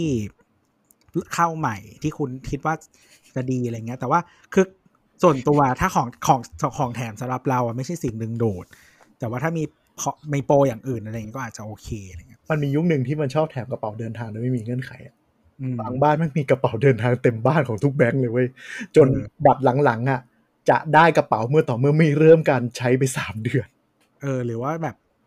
ใช้จ่ายขั้นต่ำเท่าไหร่แล้วจะได้อะไรเพราะมันเจอมนุษย์สมัครบัตรเอากระเป๋าแล้วยกเลิกบัตรทิ้งเว้ยเยอะมากเยอะมากอะเยอะมากแล้วหลังๆเราเจอจะเราเจอโปรแบบนี้เยอะ ขออัพวงเงินบัตรแล้วได้กระเป๋า เออ แต่ว่ามันไม่ได้อัพง่าย ๆเขาจะขอเอกสารเพิ่มเติมอืม จริง ๆ มันเป็นแผนการเพื่ออัปเดตข้อมูลในระบบ ว่าอืมเวลาบัตรเครดิตเนี่ยเผื่อใครไม่รู้ ถ้าเราเครดิตดีหนึ่งปีเขาจะขยับวงเงินให้อยู่แล้วเรื่อยอืมๆแต่มาถึงจุดหนึ่งอะเขาเริ่มอยากรู้แล้วว่าการงานมึงพัฒนาหรือเปล่า หรือเป็นอะไรรายได้มึงรีเฟล็กกับวงเงินที่ให้ไหมเขาจะมีโปรโมชั่นแบบนี้มา ว่าขอเพิ่มวงเงิน เราจะให้ของแถมนี่นั่น แต่พอเรากดตกลงไปปุ๊บก็จะแบบขออัปเดตทะเบียนบ้านอัปเดตข้อมูลส่วนตัว หรือว่าข้อมูลรายได้ เพื่อจะได้ไปรีเฟล็กในระบบเขา ว้าว เราเคยแบบ แต่ว่ามันมีเราเคยแบบใช้ไปเรื่อยๆแล้วก็มีกระเป๋าส่งมาว่าอีสัตว์กูเข้าโปรเลยแบบกูไม่เห็นรู้เลยใช่บางทีเป็นโปรที่แบบอ๋อแล้วก็โปรโมชั่นบางอันนี้สำคัญ โปรโมชั่นเวลาที่เขาโพสต์ในเว็บ โพสต์ใน Line Official เนาะว่าเดือนนี้มีโปรโมชั่นนู่นนี่นั่น กดเข้าไปดูว่าคุณต้องส่ง SMS หรือกด Activate ยังไงด้วย ไม่ใช่ว่าคุณคิดว่ามันโปรมันมาแล้วคุณใช้แล้วคุณจะใช้ได้ได้เลยใช่ไม่ได้ต้องนะครับก่อนคือถ้าคุณซื้อของที่ห้างอะ แล้วมันมีป้ายตั้งอะป้ายสามเหลี่ยมอะไรเงี้ยอืมมันจะเขียนเงื่อนไขอันนั้นไว้อืมแล้วถ้าพนักงานที่ห้างเขาดีนะเขาก็จะบอกว่าลงทะเบียนก่อนนะคะใช่อันนี้อันนี้นี่ใช้บัตรลูกค้าใช้บัตรอะไรคะว่าไป แต่ว่าเดี๋ยวนี้คุณอาจจะไม่ค่อยได้ซื้อที่ห้างกันนะฮะก็จะไม่มีคนบอกออนไลน์ก็ต้องกดนะจ๊ะอืมทุกอันต้องกด SMS ส่งไปที่เบอร์นี้เพื่อเริ่มเปิดใช่โปร ถ้าไม่ส่งต่อให้คุณทำตามเงื่อนไขก็ไม่ได้นะครับค่ายสีเหลืองมีแอปไงไปกดลงทะเบียนในแอป ใช่ อะไรอย่างเงี้ยลองดูแล้วก็ cashback จะได้เมื่อสิ้นสุดโปรโมชั่นบวกไปตามวันที่เขากำหนดจะเขียนอยู่ในดอกจันเล็กๆบางโปรโมชั่น รันไปหนึ่งปีเต็ม เพราะฉะนั้นคุณจะได้ cashback หลังจากจบหนึ่งปีบวกอีกสามสิบวันโอ้โหใช่ ระวังดูเงื่อนไขโปรดีๆว่าได้ cashback ตอนไหน บางคนคิดว่าเอ้ยได้ cashback ตอนนี้เลยรูดไปปุ๊บโปรอีกประมาณ6เดือนจบ6เดือนปุ๊บแล้ว ผ่านไปครึ่งปีแล้วแบบอยู่ดีๆได้ cashback มาแล้วก็จะนั่งงงว่าแบบนี่มันโปรอะไรวะไอโฟนโดนกันเยอะ นึกว่าจะได้ cashback สามเปอร์เซ็นต์ถึงหกเปอร์เซ็นเลย ปรากฏต้องรอไปประมาณ3เดือนกว่าจะปิดโปรโมชั่น แล้วก็ค่อยได้ cashback ประมาณเดือนที่สี่เอออย่างเงี้ยต้องระวังต้องระวังแต่ก็ดีนะ มันก็อยู่ๆมีตังค์โผล่มาแล้วก็รู้สึกเซอร์ไพรส์เหมือนได้ของขวัญนะบางคนมันคิดต้นทุนไปแล้วไงว่าได้ cashback แล้วลืม อ๋อ แล้วก็จะแบบ เอ๊ะกูโดนมา สามสี่พันฟรีๆ เงินหมุนไม่ทันอะไรเงี้ยอ่าอันนี้อ่าอ่าต้องระวังคือบางทีไอ้ cashback มันจะให้เป็นรอบก็มีแล้วแต่อืมจะให้แล้วแต่ก่อนเท่าไหร่แล้วอีกทีเดือนให้เท่าไหร่ แล้วก็แบบก้อนสุดท้ายคือหลังจากคุณผ่อนหมดอะไรเงี้ยก็แม่งสุดยอดแห่งความเหลื่อมล้ำเลยว่ะ คือคนที่มีเงินดีอยู่แล้ว มีรายได้ดีไม่ได้รู้สึกเอ่อเดือดร้อนด้านด้านการเงินเนี่ย ควรใช้บัตรเครดิตใช่จริงๆโลกนี้มันเป็นอย่างนี้ฮะคนที่มีเงินเยอะที่สุด คือคนที่จ่ายถูกที่สุดครับ ใช่อ่า อันเนี้ยเป็นชัดเลย เศรษฐศาสตร์มันจะมีหนังสือเรื่องหนึ่งที่เศรษฐศาสตร์แห่งความจนนะเรื่องนี้ อันนี้นี่ดี คือคนจนซื้อของแพงเสมออืมอืมเพราะว่าคนจนไม่มีเครดิต คนจนมีความเสี่ยง คนจนมีต้นทุนเมื่อเทียบกับสัดส่วนรายได้อะจะแย่หมดจริงๆเอาแค่ง่าย ๆ ซื้อของbig lot ไม่ได้ก็คือใช่คุณก็จ่ายแพงทิชชู่แพ็คอันที่เขายกตัวอย่างเลยคือทิชชู่แพ็คกับทิชชู่ม้วนอันเดียวอืมถ้าคุณคือคนที่ไปเซเว่นมาซื้อของทุกวันก็คือคุณจ่ายถูกแพงแชมพูขวด หรือแชมพูซอง แชมพูซอง ครีมซองชัดเจนมาก แต่ถามว่าทำไมคุณไม่เก็บเงินซื้อใหญ่ก็เพราะเงินมันเก็บไม่พอหมุนไม่ทันค่าใช้จ่ายจำบัตรเครดิตเนี่ยถ้าใช้ดีๆ เป็นโอกาสทำให้คุณหมุนเงินแล้วก็เปิดโอกาสหลายอย่างแต่ถ้าคุณแย่คุณก็สุดแต่นั่นก็เลยทำให้อย่ามันพลาดแล้วกันเออแต่นั้นมันก็เลยทำให้ lead ไปสู่เทคนิคการโกงบ้านเราที่แบงค์หลายอันนะเนาะก็ต้องมานั่งเป็นแมวจับหนูอย่างนี้ มาแล้วครับอ่าไฮไลท์ไฮไลท์สังเกตอย่างหนึ่งว่าที่เราพูดไปตอนกลางๆรายการว่า เดี๋ยวนี้ออนไลน์เนี่ย transaction fee นู่นนั่นมันลดลง เท่าเมื่อเทียบกับรูดหน้าร้านที่แบงค์ชาร์จเพราะอะไร เพราะมันมีสิ่งที่เรียกว่า OTP OTP เนี่ยมันเป็นสิ่งที่ส่งมาที่หาเราเพื่อเราเป็นยืนยัน transaction นั้นถูกปะอืมอืมซึ่งอ่ามันั่นมันจะเป็นโค้ดที่มาอ่าเลขหกหลักหกตัวแปดหลักอ่าอะไรว่าไปอะส่งมาในมือถือ แล้วก็พิมพ์ใช่โค้ดอันนี้เพื่อจะให้ผ่านการใช่การทำธุรกรรมนั้นไป อันเนี้ยเป็นข้ออ้างแบงค์ให้คุณไม่สามารถปฏิเสธรายการได้ไม่เอสามารถอเราพูดถึงปฏิเสธพูดถึงไฮไลท์อันหนึงของบัตรเครดิตที่ลืมบอกให้เนาะถ้าคุณไม่ได้รูดสิ่งนั้นแน่ ๆ คุณปฏิเสธรายการได้โทรไปบอกแบงค์ได้เลยว่ากูไม่ได้รูด อืมอ่าอ่าอันนี้คือเรียกว่าการปฏิเสธรายการ ซึ่งอ่าแบงก์ก็ต้องมีหน้าที่ไปหาหลักฐานว่าเฮ้ยมึงเป็นคนรูดเขาก็ต้องไปบี้กับร้านอาหารว่าคนนี้มาใช้บริการจริงไหมอาจจะต้องไปเปิดกล้องวงจรปิดนู่นนี่นั่น หรือว่าเทียบลายเซ็นอืมซึ่ง จริงๆหน้าหน้าที่ของคนที่รับบัตรเราไปรูดต้องเทียบลายเซ็นเสมอ แต่หลังๆจะเห็นไหมเขาไม่เทียบลายเซ็นกันเลยอืมซึ่งถ้ามันมีปัญหาเขาไม่ขึ้นมาเทียบไม่เทียบเราโทรไปบางใบเราได้มาใหม่เรายังไม่เซ็นเลยใช่ เราโทรไปปฏิเสธรายการปุ๊บแบงก์มีภาระและต้องไปวิ่งหาหลักฐานให้ได้ว่าเราเป็นคนจ่ายอืมนึกออกไหมเขาต้องไปหาต้นขั้วไล่มา ใช่ให้ได้ว่าเราเป็นคนไปจ่ายจริงบางทีต้องไปเปิดกล้องวงจรปิดว่าเราไปจริงใช่ใช่ว่าแบบณเวลานั้นที่ transaction เกิดขึ้นเราอยู่หน้าแคชเชียร์ไหมใช่ถ้ามีคนอยู่หน้าแคชเชียร์ใช่เราไหม อะแล้วถ้าอถ้าอนมีไลหลักน์อะนั่นแหละ ออนไลน์เขาถึงต้องเปลี่ยนมาเป็น OTP แล้วแบงค์ใช้ข้ออ้างว่าการมี OTP อะเราที่มีเบอร์มือถือนั้นอะ เป็นการยืนยันตัวเราแล้วอ่าอ่าฉะนั้นมันเลยเกิดขึ้นว่าถ้าคุณโดนไฮแจ็คเบอร์มือถือไปอะ คุณแทบจะแพ้คดีกับแบงค์เลย เพราะแบงค์ถือว่าเบอร์มือถือเป็นของส่วนตัวของคุณ อืม มันมันสามารถ identify ได้ว่านั่นคือคุณถูกและนั่นคือปัญหาที่เป็นข่าวไปทั่วโลกเนาะ กดเติมเงินในเกม กดนู่นนี่นั่น อ่าอีลูกแล้วไปเล่นเกมเติมไปสองหมื่นแม่ก็ช็อกอ่ามี OTP มาลูกถือมือถือเครื่องนั้นกรอก OTP เป็นปุ๊บชิบหายเลย อ่า คือแล้วบางครั้งอะเดี๋ยวเดี๋ยวนี้มันจะไม่ได้เป็นแบบ one time ทุก transaction ด้วยบางทีมันเป็นเหมือนแบบ เราให้สิทธิ์เว็บนี้บริการนี้เข้าถึงการดึงเงินของบัตรเครดิตของเราแล้ว ใช่อ่ามันเกิดขึ้นอีกได้มันมันแปลว่าอ่าพอกดเช็คเอาท์ปั๊บชำระเงินยืนยันพอกดปุ๊บเอ้ยใช่มึงไม่วัเห็นนมีคอะไรลิกส่งเช็คเอาท์ อ่าอ่าอ่าอ่าแบบลอสดออะไรอย่างงี้ ใช่ แต่ครับแต่จะบอกว่าถ้าส่วนใหญ่แบบไม่มี OTP อะเรายังปฏิเสธรายการแล้วยังชนะอยู่หลายเคส แต่โดยอาจจะอ้างว่ามันไม่ได้ตั้งใจมันเขาเรียกว่า unintentional purchase อันนี้บัตรเครดิตสามารถปฏิเสธรายการได้อ่าแต่มันก็สำหรับลูกค้ามันก็สะดวกนะ หมายความว่าใช่ใช่ไม่ใช่ไม่ต้องมาใช่นั่งเสียเวลารออะไรอย่างนี้ คือเราอยู่ถ้าเราอยู่ในจักรวาลที่ทุกคนเจตนาบริสุทธิ์อะมันไม่เป็นปัญหาไงเออแต่มันเกิดจากความแย่ มันก็จะมีคนที่จะโกงบัตรเครดิตด้วยการไปดูเว็บไหนที่ไม่มีระบบ OTP หรือสามารถสั่งซื้อและปฏิเสธรายการได้ แต่เอาของไว้โอเคอ่า นี่เป็นเทคนิคการโกงอย่างหนึ่งบางทีชี้ชี้โพงบางนะครับทีอ่า บางทีคือเว็บไม่อยากวุ่นวาย ก็ถือว่ายอมแล้วกัน ถือว่าเหเหมืมืออนนสกัร้างบประสบการณ์ใช้งานที่ดีให้กับลูกค้าอะไรอย่างเงี้เงี้ยยเออแบบเออถือว่าคุณไม่พอใจสินค้าละกันก็ไม่เป็นไรไม่ชาร์จคุณคีบของไป ก็เล่นอย่างนี้ก็มีอเมริกาบางทีก็มีเยอะประเภทเนี้ยแบบกดไปแล้วแล้วก็โวยวายไม่พอใจขอรีฟันแต่ไม่คืนของอืมอืมก็เป็นเทคนิคการโกงอย่างหนึ่งแต่ในระบบที่เลขเครดิตสกอร์ i ิ g ซิสเต็มมันดีๆอะคุณทำมันก็มันก็ mark แล้วว่าแบงก์มันก็จะ mark แล้วว่าไอ้นี่แม็กลิสแม่งทำบ่อยจังวะผิดปกติวิสัยคล้ายๆว่ามนุษย์ทั่วไปมันคงจะมีทำแบบเนี้ยไม่บ่อยหรอก แต่ทำไมใช่อันนี้มันบ่อยจังวะใช่ แต่อืมบ้านเราเนี่ยคุณก็รู้อยู่ระบบเครดิตมันก็ ไม่ได้แบบดิคือคือการมีเครดิต ติดบูโรอย่างเงี้ยมันไม่ได้ทำให้ชีวิตคุณจบอะบ้านเราอะเออเออแต่ว่าก็คือจริง ๆของเราอะเชื่อที่เชื่อมต่อมันส่วนใหญ่มันจะเป็นพวกแบงก์และก็นอนแบงก์ใช่ไหมที่เป็น financial institution แต่ว่าอย่างบางประเทศแบบอเมริกาเนี่ย คนที่ทำเครดิตสกอร์ i ิ g มันเป็นเอกชนอืมมันเชื่อมกับอะไรบ้างไม่รู้เยอะไปหมดเออมันมันเยอะแล้วมันเขาเรียกว่าอะไรอะ มันไปกระทบอันนี้เนี่ย social security ด้วยนู่นนี่นั่นด้วย มันลิงก์กันหมด มันจะกระอืมค่อนข้างคือแบบ ถ้าไปบางกิจการก็จะแบบอ้าวติดแบ็ k ลิสต์คุณปฏิเสธการให้บริการอย่างเงี้ยก็มีอืมอเมริกามันจะหนักกว่าเราไงเรามันจะแบบไม่ค่อยมีอะไร โทรศัพท์มือถือด้วยที่อเมริกาเออของบ้านเรามันจะมันจะนั่นแหละมันมีเทคนิคบ้านเราไอที่มือถือก็คุยกันมานานแล้วยังไม่ไม่ทำสักทีนะเขาก็มีเนี่ยอย่างเงี้ยที่เขาโกงกันง่าย ๆ ก็คือไม่คืนของหรือว่าหนักข้อไปกว่านั้นก็คือ ไปสวมรอยคนอื่นเนาะเอาบัตรเครดิต เนี่ยอย่างที่บอกอะไรอะไม่สะไปดูกล้องวงจรปิดไม่สามารถพูดว่ากูเป็นคนไปจ่ายอะ เช่นบางทีแบบฝากคนอื่นไปจ่าย ฝากอะไรไปจ่าย แกล้งโง่อะผมฝากพี่แอนให้เอาไปรูด แล้วผมก็โวยเลยว่า ใครไม่รู้ว่าบัตรผมไปรูดผผมไม่จ่ายนึกออกปะอืมเออพี่แอนไปจริง แต่พิสูจได้ว่าเปิดกล้องมาเวลานี้คนรูดอ้าวไม่ใช่ผมนี่คนนี้ขโมยบัตรผมไม่รู้ไม่ใช่ผมผมปฏิเสธรายการนึกออกปะมันก็ทำอย่างนี้ได้ แล้วบางทีก็ไปซื้อของใหญ่ไงมันก็แคปของไปเลยหรือไม่ก็ไปใช้บริการอะไรก็ตามที่ที่มันผ่านไปแล้วอะใช่ไปโรงแรมไปอะไรอย่างงี้ ใช่ ซึ่งทิ้งพวกเนี้ยมันก็คือพวกแฮกบัตรอะที่เราไปเจอบัตรต่างชาติแล้วรูดไปอะเพราะเขาไปรูดของเล็กๆน้อยๆหรือของแบบทีวงทีวีมือถืออะของมันออกไปแล้วไงแล้วเราเป็นคนไปปฏิเสธรายการ ร้านก็เสียหายไปแล้วอ่าเพราะฉะนั้นมันถึงแฮกเรื่อยๆ ต่อให้มันโดนแบนภายในวันสองวัน แต่กูได้ของชิ้นเล็กชิ้นน้อยออกไปแล้วไงเพราะวงการแฮกบัตรเครดิตเมืองนอกมันเลยมีอย่างนี้เยอะอืมตอดเล็กตอดน้อยแล้วมีอะไรอีกที่เป็นโกงบัตรเครดิต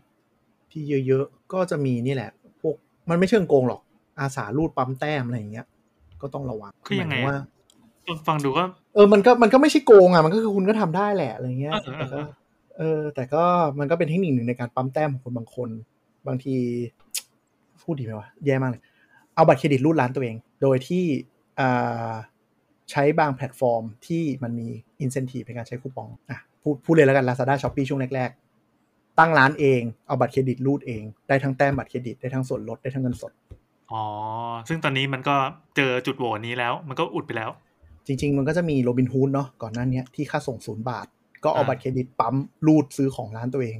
รูดส่งมอบรูดส่งมอบรูดส่งสิ่งที่ได้คืออะไร ได้แต้มบัตรเครดิตและได้เงิน อืม ได้เงินมาหมุนนะได้เงินมาหมุน ได้เงินสดอ่เข้าบัญชีและได้แต้มบัตรเครดิตอาจจะได้นี่ด้วยพวกเรตติ้งต่างอ๋อ คือหมายความว่าอ่ามันมีปริมาณการซื้อเยอะขึ้น มันก็ใช่ทำให้ได้อาจจะได้คะแนนอะไรสักอย่างดีขึ้นๆ คือจริง ๆ อะ ไอ Shopee Lazada เมื่อก่อนมันจะมีให้เลือกเองได้เลยตั้งที่เป็นแบบส่งเองอะ seller's own fleet อะเอออ๋อเดี๋ยวนี้เขาบล็อกไว้เดี๋ยวนี้เขาบล็อกไว้อืมอืมอืมเพราะว่าส่วนหนึ่งอะก็คือว่าคุณอะ มาปั๊มร้านตัวเองได้อืมแล้วคือพอคุณเป็น seller own fleet อะหมายถึงว่าส่งเองไม่ผ่านระบบอะไรเลยของ Lazada Shopee อะคุณก็แค่กดรับสินค้าใช่ปะ ใช่แล้วซึ่งซึ่งมันไม่ต้องส่งจริง มันไม่มีต้นทุนเกิดขึ้นอ่าหรือเกิดขึ้นน้อยแต่มาก แต่ประวัติการขายมันมีแล้ว มันทำให้สินค้าใช่นี้ดูขายดี พุ่งพุ่งพุ่งพุ่งอ่ามันก็จะแนะนำอ่าแล้วก็แบบได้เป็นร้านค้าแนะนำด้วยนะทำไมมียอดขั้นต่ำใช่ไหมยอดยอดถึงเกณฑ์ที่จะดูเป็นร้านใช่ที่ระดับดีใช่ๆว้าวแต่เทคนิคเนี้ยถ้าคุณทำเงินสดอะไม่คุ้มเลย เพราะว่าคุณโดนแพลตฟอร์มหักเปอร์เซ็นต์แต่ถ้าบัตรเครดิตคุณจะได้กลับมาในรูปของแต้มหรือ cashback ไงบางทีแพลตฟอร์มหักหนึ่งเปอร์เซ็นต์คุณได้แต้มมาหนึ่งเปอร์เซ็นต์อ้าวกลายว่าคุณเท่าทุนอืม คือจริงๆขาดทุนนิดหน่อยแต่ว่าแลกเออกับการเป็นราคาแนะนำบางทีก็คุ้มไงใช่อืมมันก็เหมือนกันจ่ายเงินส่วนหนึ่งเพื่อดันเราขึ้นมาหรือมันหรือคือบางมันทีคือค่า marketing อย่างหนึ่งเออะอการดันร้านอะเออแต่มันมีเออมันมีโปรปั๊มแต้มบัตรเครดิตบางทีก็ไม่ได้คืนในรูปแบบของแต้มบัตรเครดิตไปไปมาๆก็คุ้มกว่าไงอ่าเหมือนบางทีอาจจะแทบไม่เสียเงินเลยหรือได้กำไรด้วยใช่ซ้ำอะไรอย่างโอเงี้ยเคชิพงชิพง แต่จริง ๆพวกเนี้ยถ้าดูดูคู่มือจริง ๆ ก็ถือว่าผิดนะ มันถือว่าแบบใช้แบบไม่บริสุทธิ์อะไรสักอย่าง ไม่ได้เป็นการซื้อสินมีค้าแหละแต่ว่ามันเป็นสิ่งที่จับยากใช่มันจับยากอืมเพราะว่ามันมันไม่ได้มีคนเขาเรียกว่าอะไร มันไม่ได้มีผู้เสียผลประโยชน์แบบอะไรออกมาขนาดนั้นเพราะเงินมันก็ผ่านทราน a c t ชันไปเรื่อยๆอะอืมใช่แล้วก็มีอีกอันหนึงที่ทำเป็นขบวนการเลยก็คือ จ้างคนเปิดบัตรคือ จ้างคนเหมือนจ้างเปิดบัญชี แต่ว่าคนเนี้ยแบบเครดิตดง พอมีเครดิตมีอะไรหน่อย ประวัติยังคลีนปุ๊บ ยื่นสมัครบัตรเครดิตทุกแบงค์พร้อมๆ กันเหมือนเทคนิคยืนยืนกูบานอะยื่นทุกแบงค์พร้อมกัน ได้อนุมัติบัตรเครดิตมาปุ๊บปุ๊บปุ๊บปุ๊บหลายใบปุ๊บเนี่ยรูดให้เต็ม รูดทองให้เต็ม เอาทองไปขายได้เงินสด ปล่อยแบ็กลิสไปเลย คนนี้ก็คือประวัติเน่า แต่คุณก็ได้หอบเงินบางทีเป็นหลายแสนออกไปจากระบบอะแล้วคนนั้นไม่ซวยเหรอคนที่โดนแบล็คลิสอะมันอย่างนี้ ว่ากันตรงๆบัตรเครดิตเนี่ย มูลค่าถ้ามันไม่ได้เยอะมากเขาไม่มาฟ้องเขาก็ปล่อยคุณเน่าไปในยุคก่อนโควิดนะ แต่ยุคโควิดตอนนี้เริ่มฟ้องแล้วเพราะว่าแบงก์มันเจ๊งกันชิบหายเลยอืมคือไม่ฟ้องก็คือขายหนี้ไปให้คนอื่นไปทวงอะแต่สมัยก่อนอะมูลค่าหนี้บางทีไม่สูงอะเขาก็ขี้เกียจไปตามตัวไปอะไรอะไรอย่างเงี้ยมันน้อยๆหรือว่าบางทีคุยแล้วแบบรู้แบบพอไม่จ่ายหรือคุยไปเรื่อยๆแล้วแบบอะยอมทำ haircut นู่นนี่นั่นก็ว่าไปง่ายๆ haircut คือเหมือนลดยอดหนี้ให้หรืออะไรก็ว่าไปนะคือบางคนมันจะเหมาะกับพูดไงก็ดีอ่าอดีตข้าราชการบางคนที่แบบอ่ารายได้มั่นคงนู่นนี่นั่นอะไรอย่างเงี้ย อายุไม่เยอะหรือออกจากราชการแล้ว แล้วไม่ได้ทำงาน หรือมีตังค์ไม่มีตังค์แบบเขาเรียกอะไรอะ มีประวัติในระบบ มีระประวัติในระบบระดับหนึ่งแต่ว่าไม่ได้ใช้ประวัตินี้จะทำอะไรต่อในอนาคตอ๋อหมายความว่าสมมติเกษียณมาแล้วคือสเตตัสทางการเงินอย่างเงี้ยแต่เกษียณถืเกอว่าษียณป็อาจจะเกรด A ยากเกษียณอาจจะทำบัตรเครดิตยากแล้วแต่จะเป็นช่วงแบบบางคนอ่าไม่ได้ทำงานแล้ว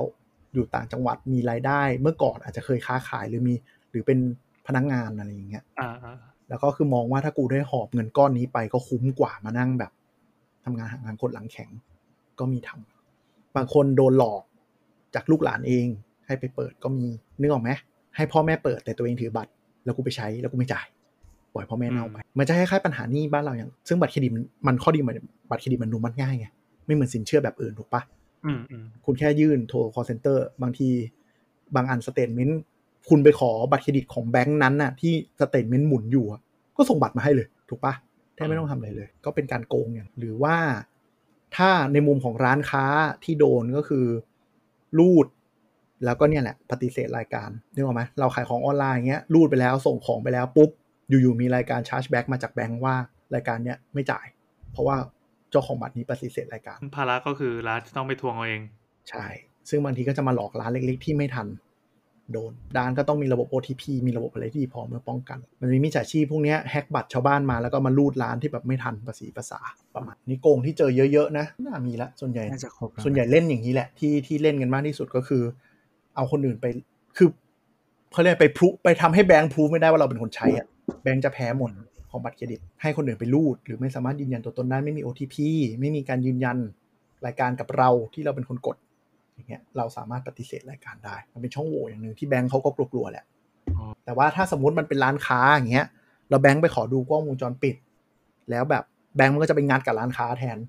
ว่าแบบ เอ้ยเนี่ยลายเซ็นคุณไม่เช็คลายเซ็นเองลายเซ็นไม่ตรง อย่างนี้ก็ช่วยไม่ได้นะไอ้ร้านค้าก็ไม่ได้เงินไปก็สวยไป คือบางห้างเขามี practice ที่เป็นค่อนข้างเคร่งอะนะว่าต้องเช็คต้องอะไรก็มีก็แล้วแต่ว่ามันมีอีกอันนิดนึงที่เคยที่เคยบอกไว้แล้วแหละตอนเก่าๆอะว่า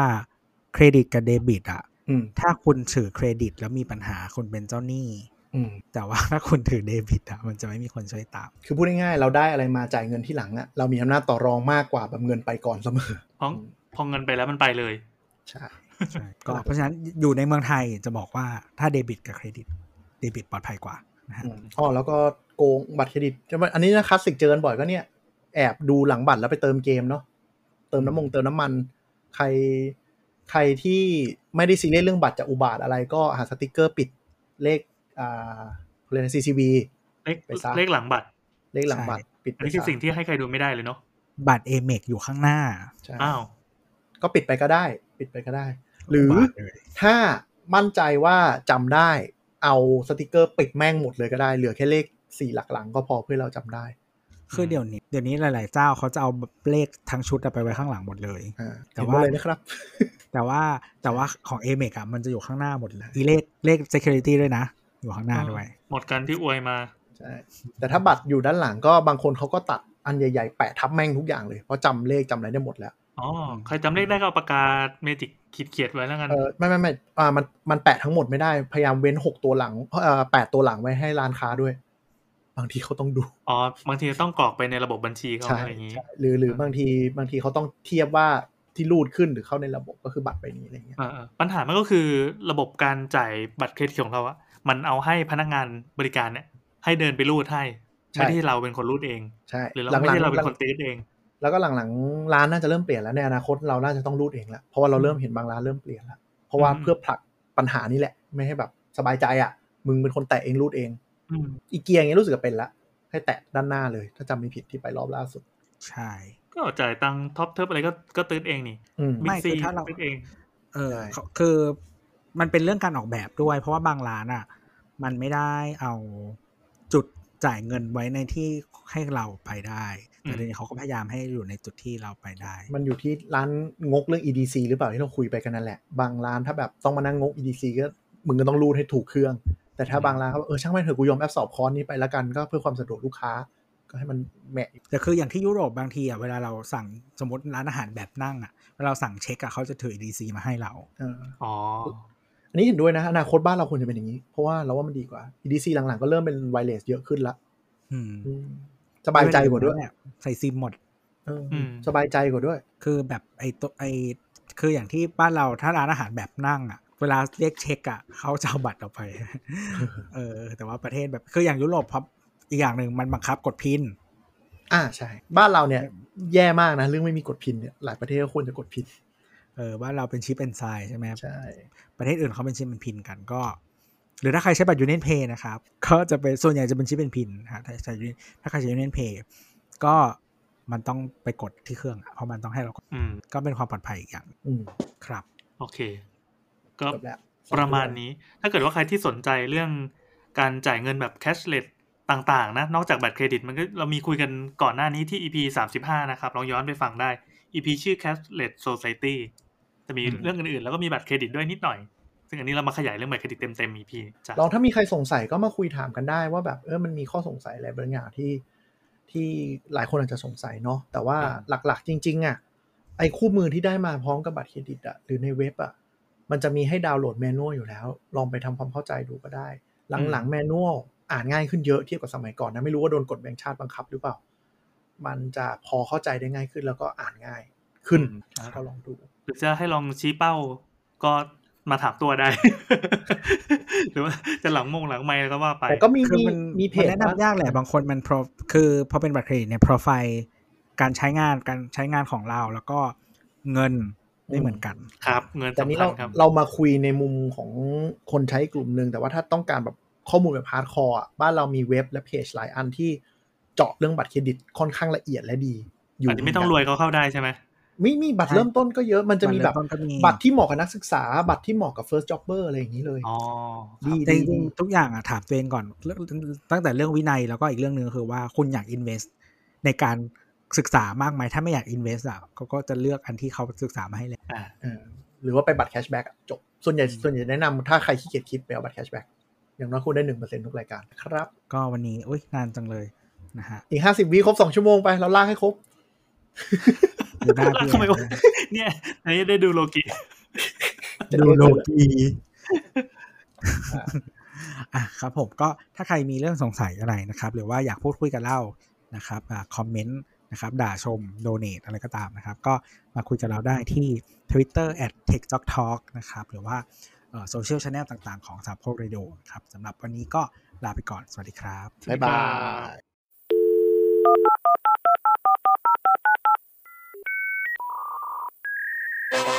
ย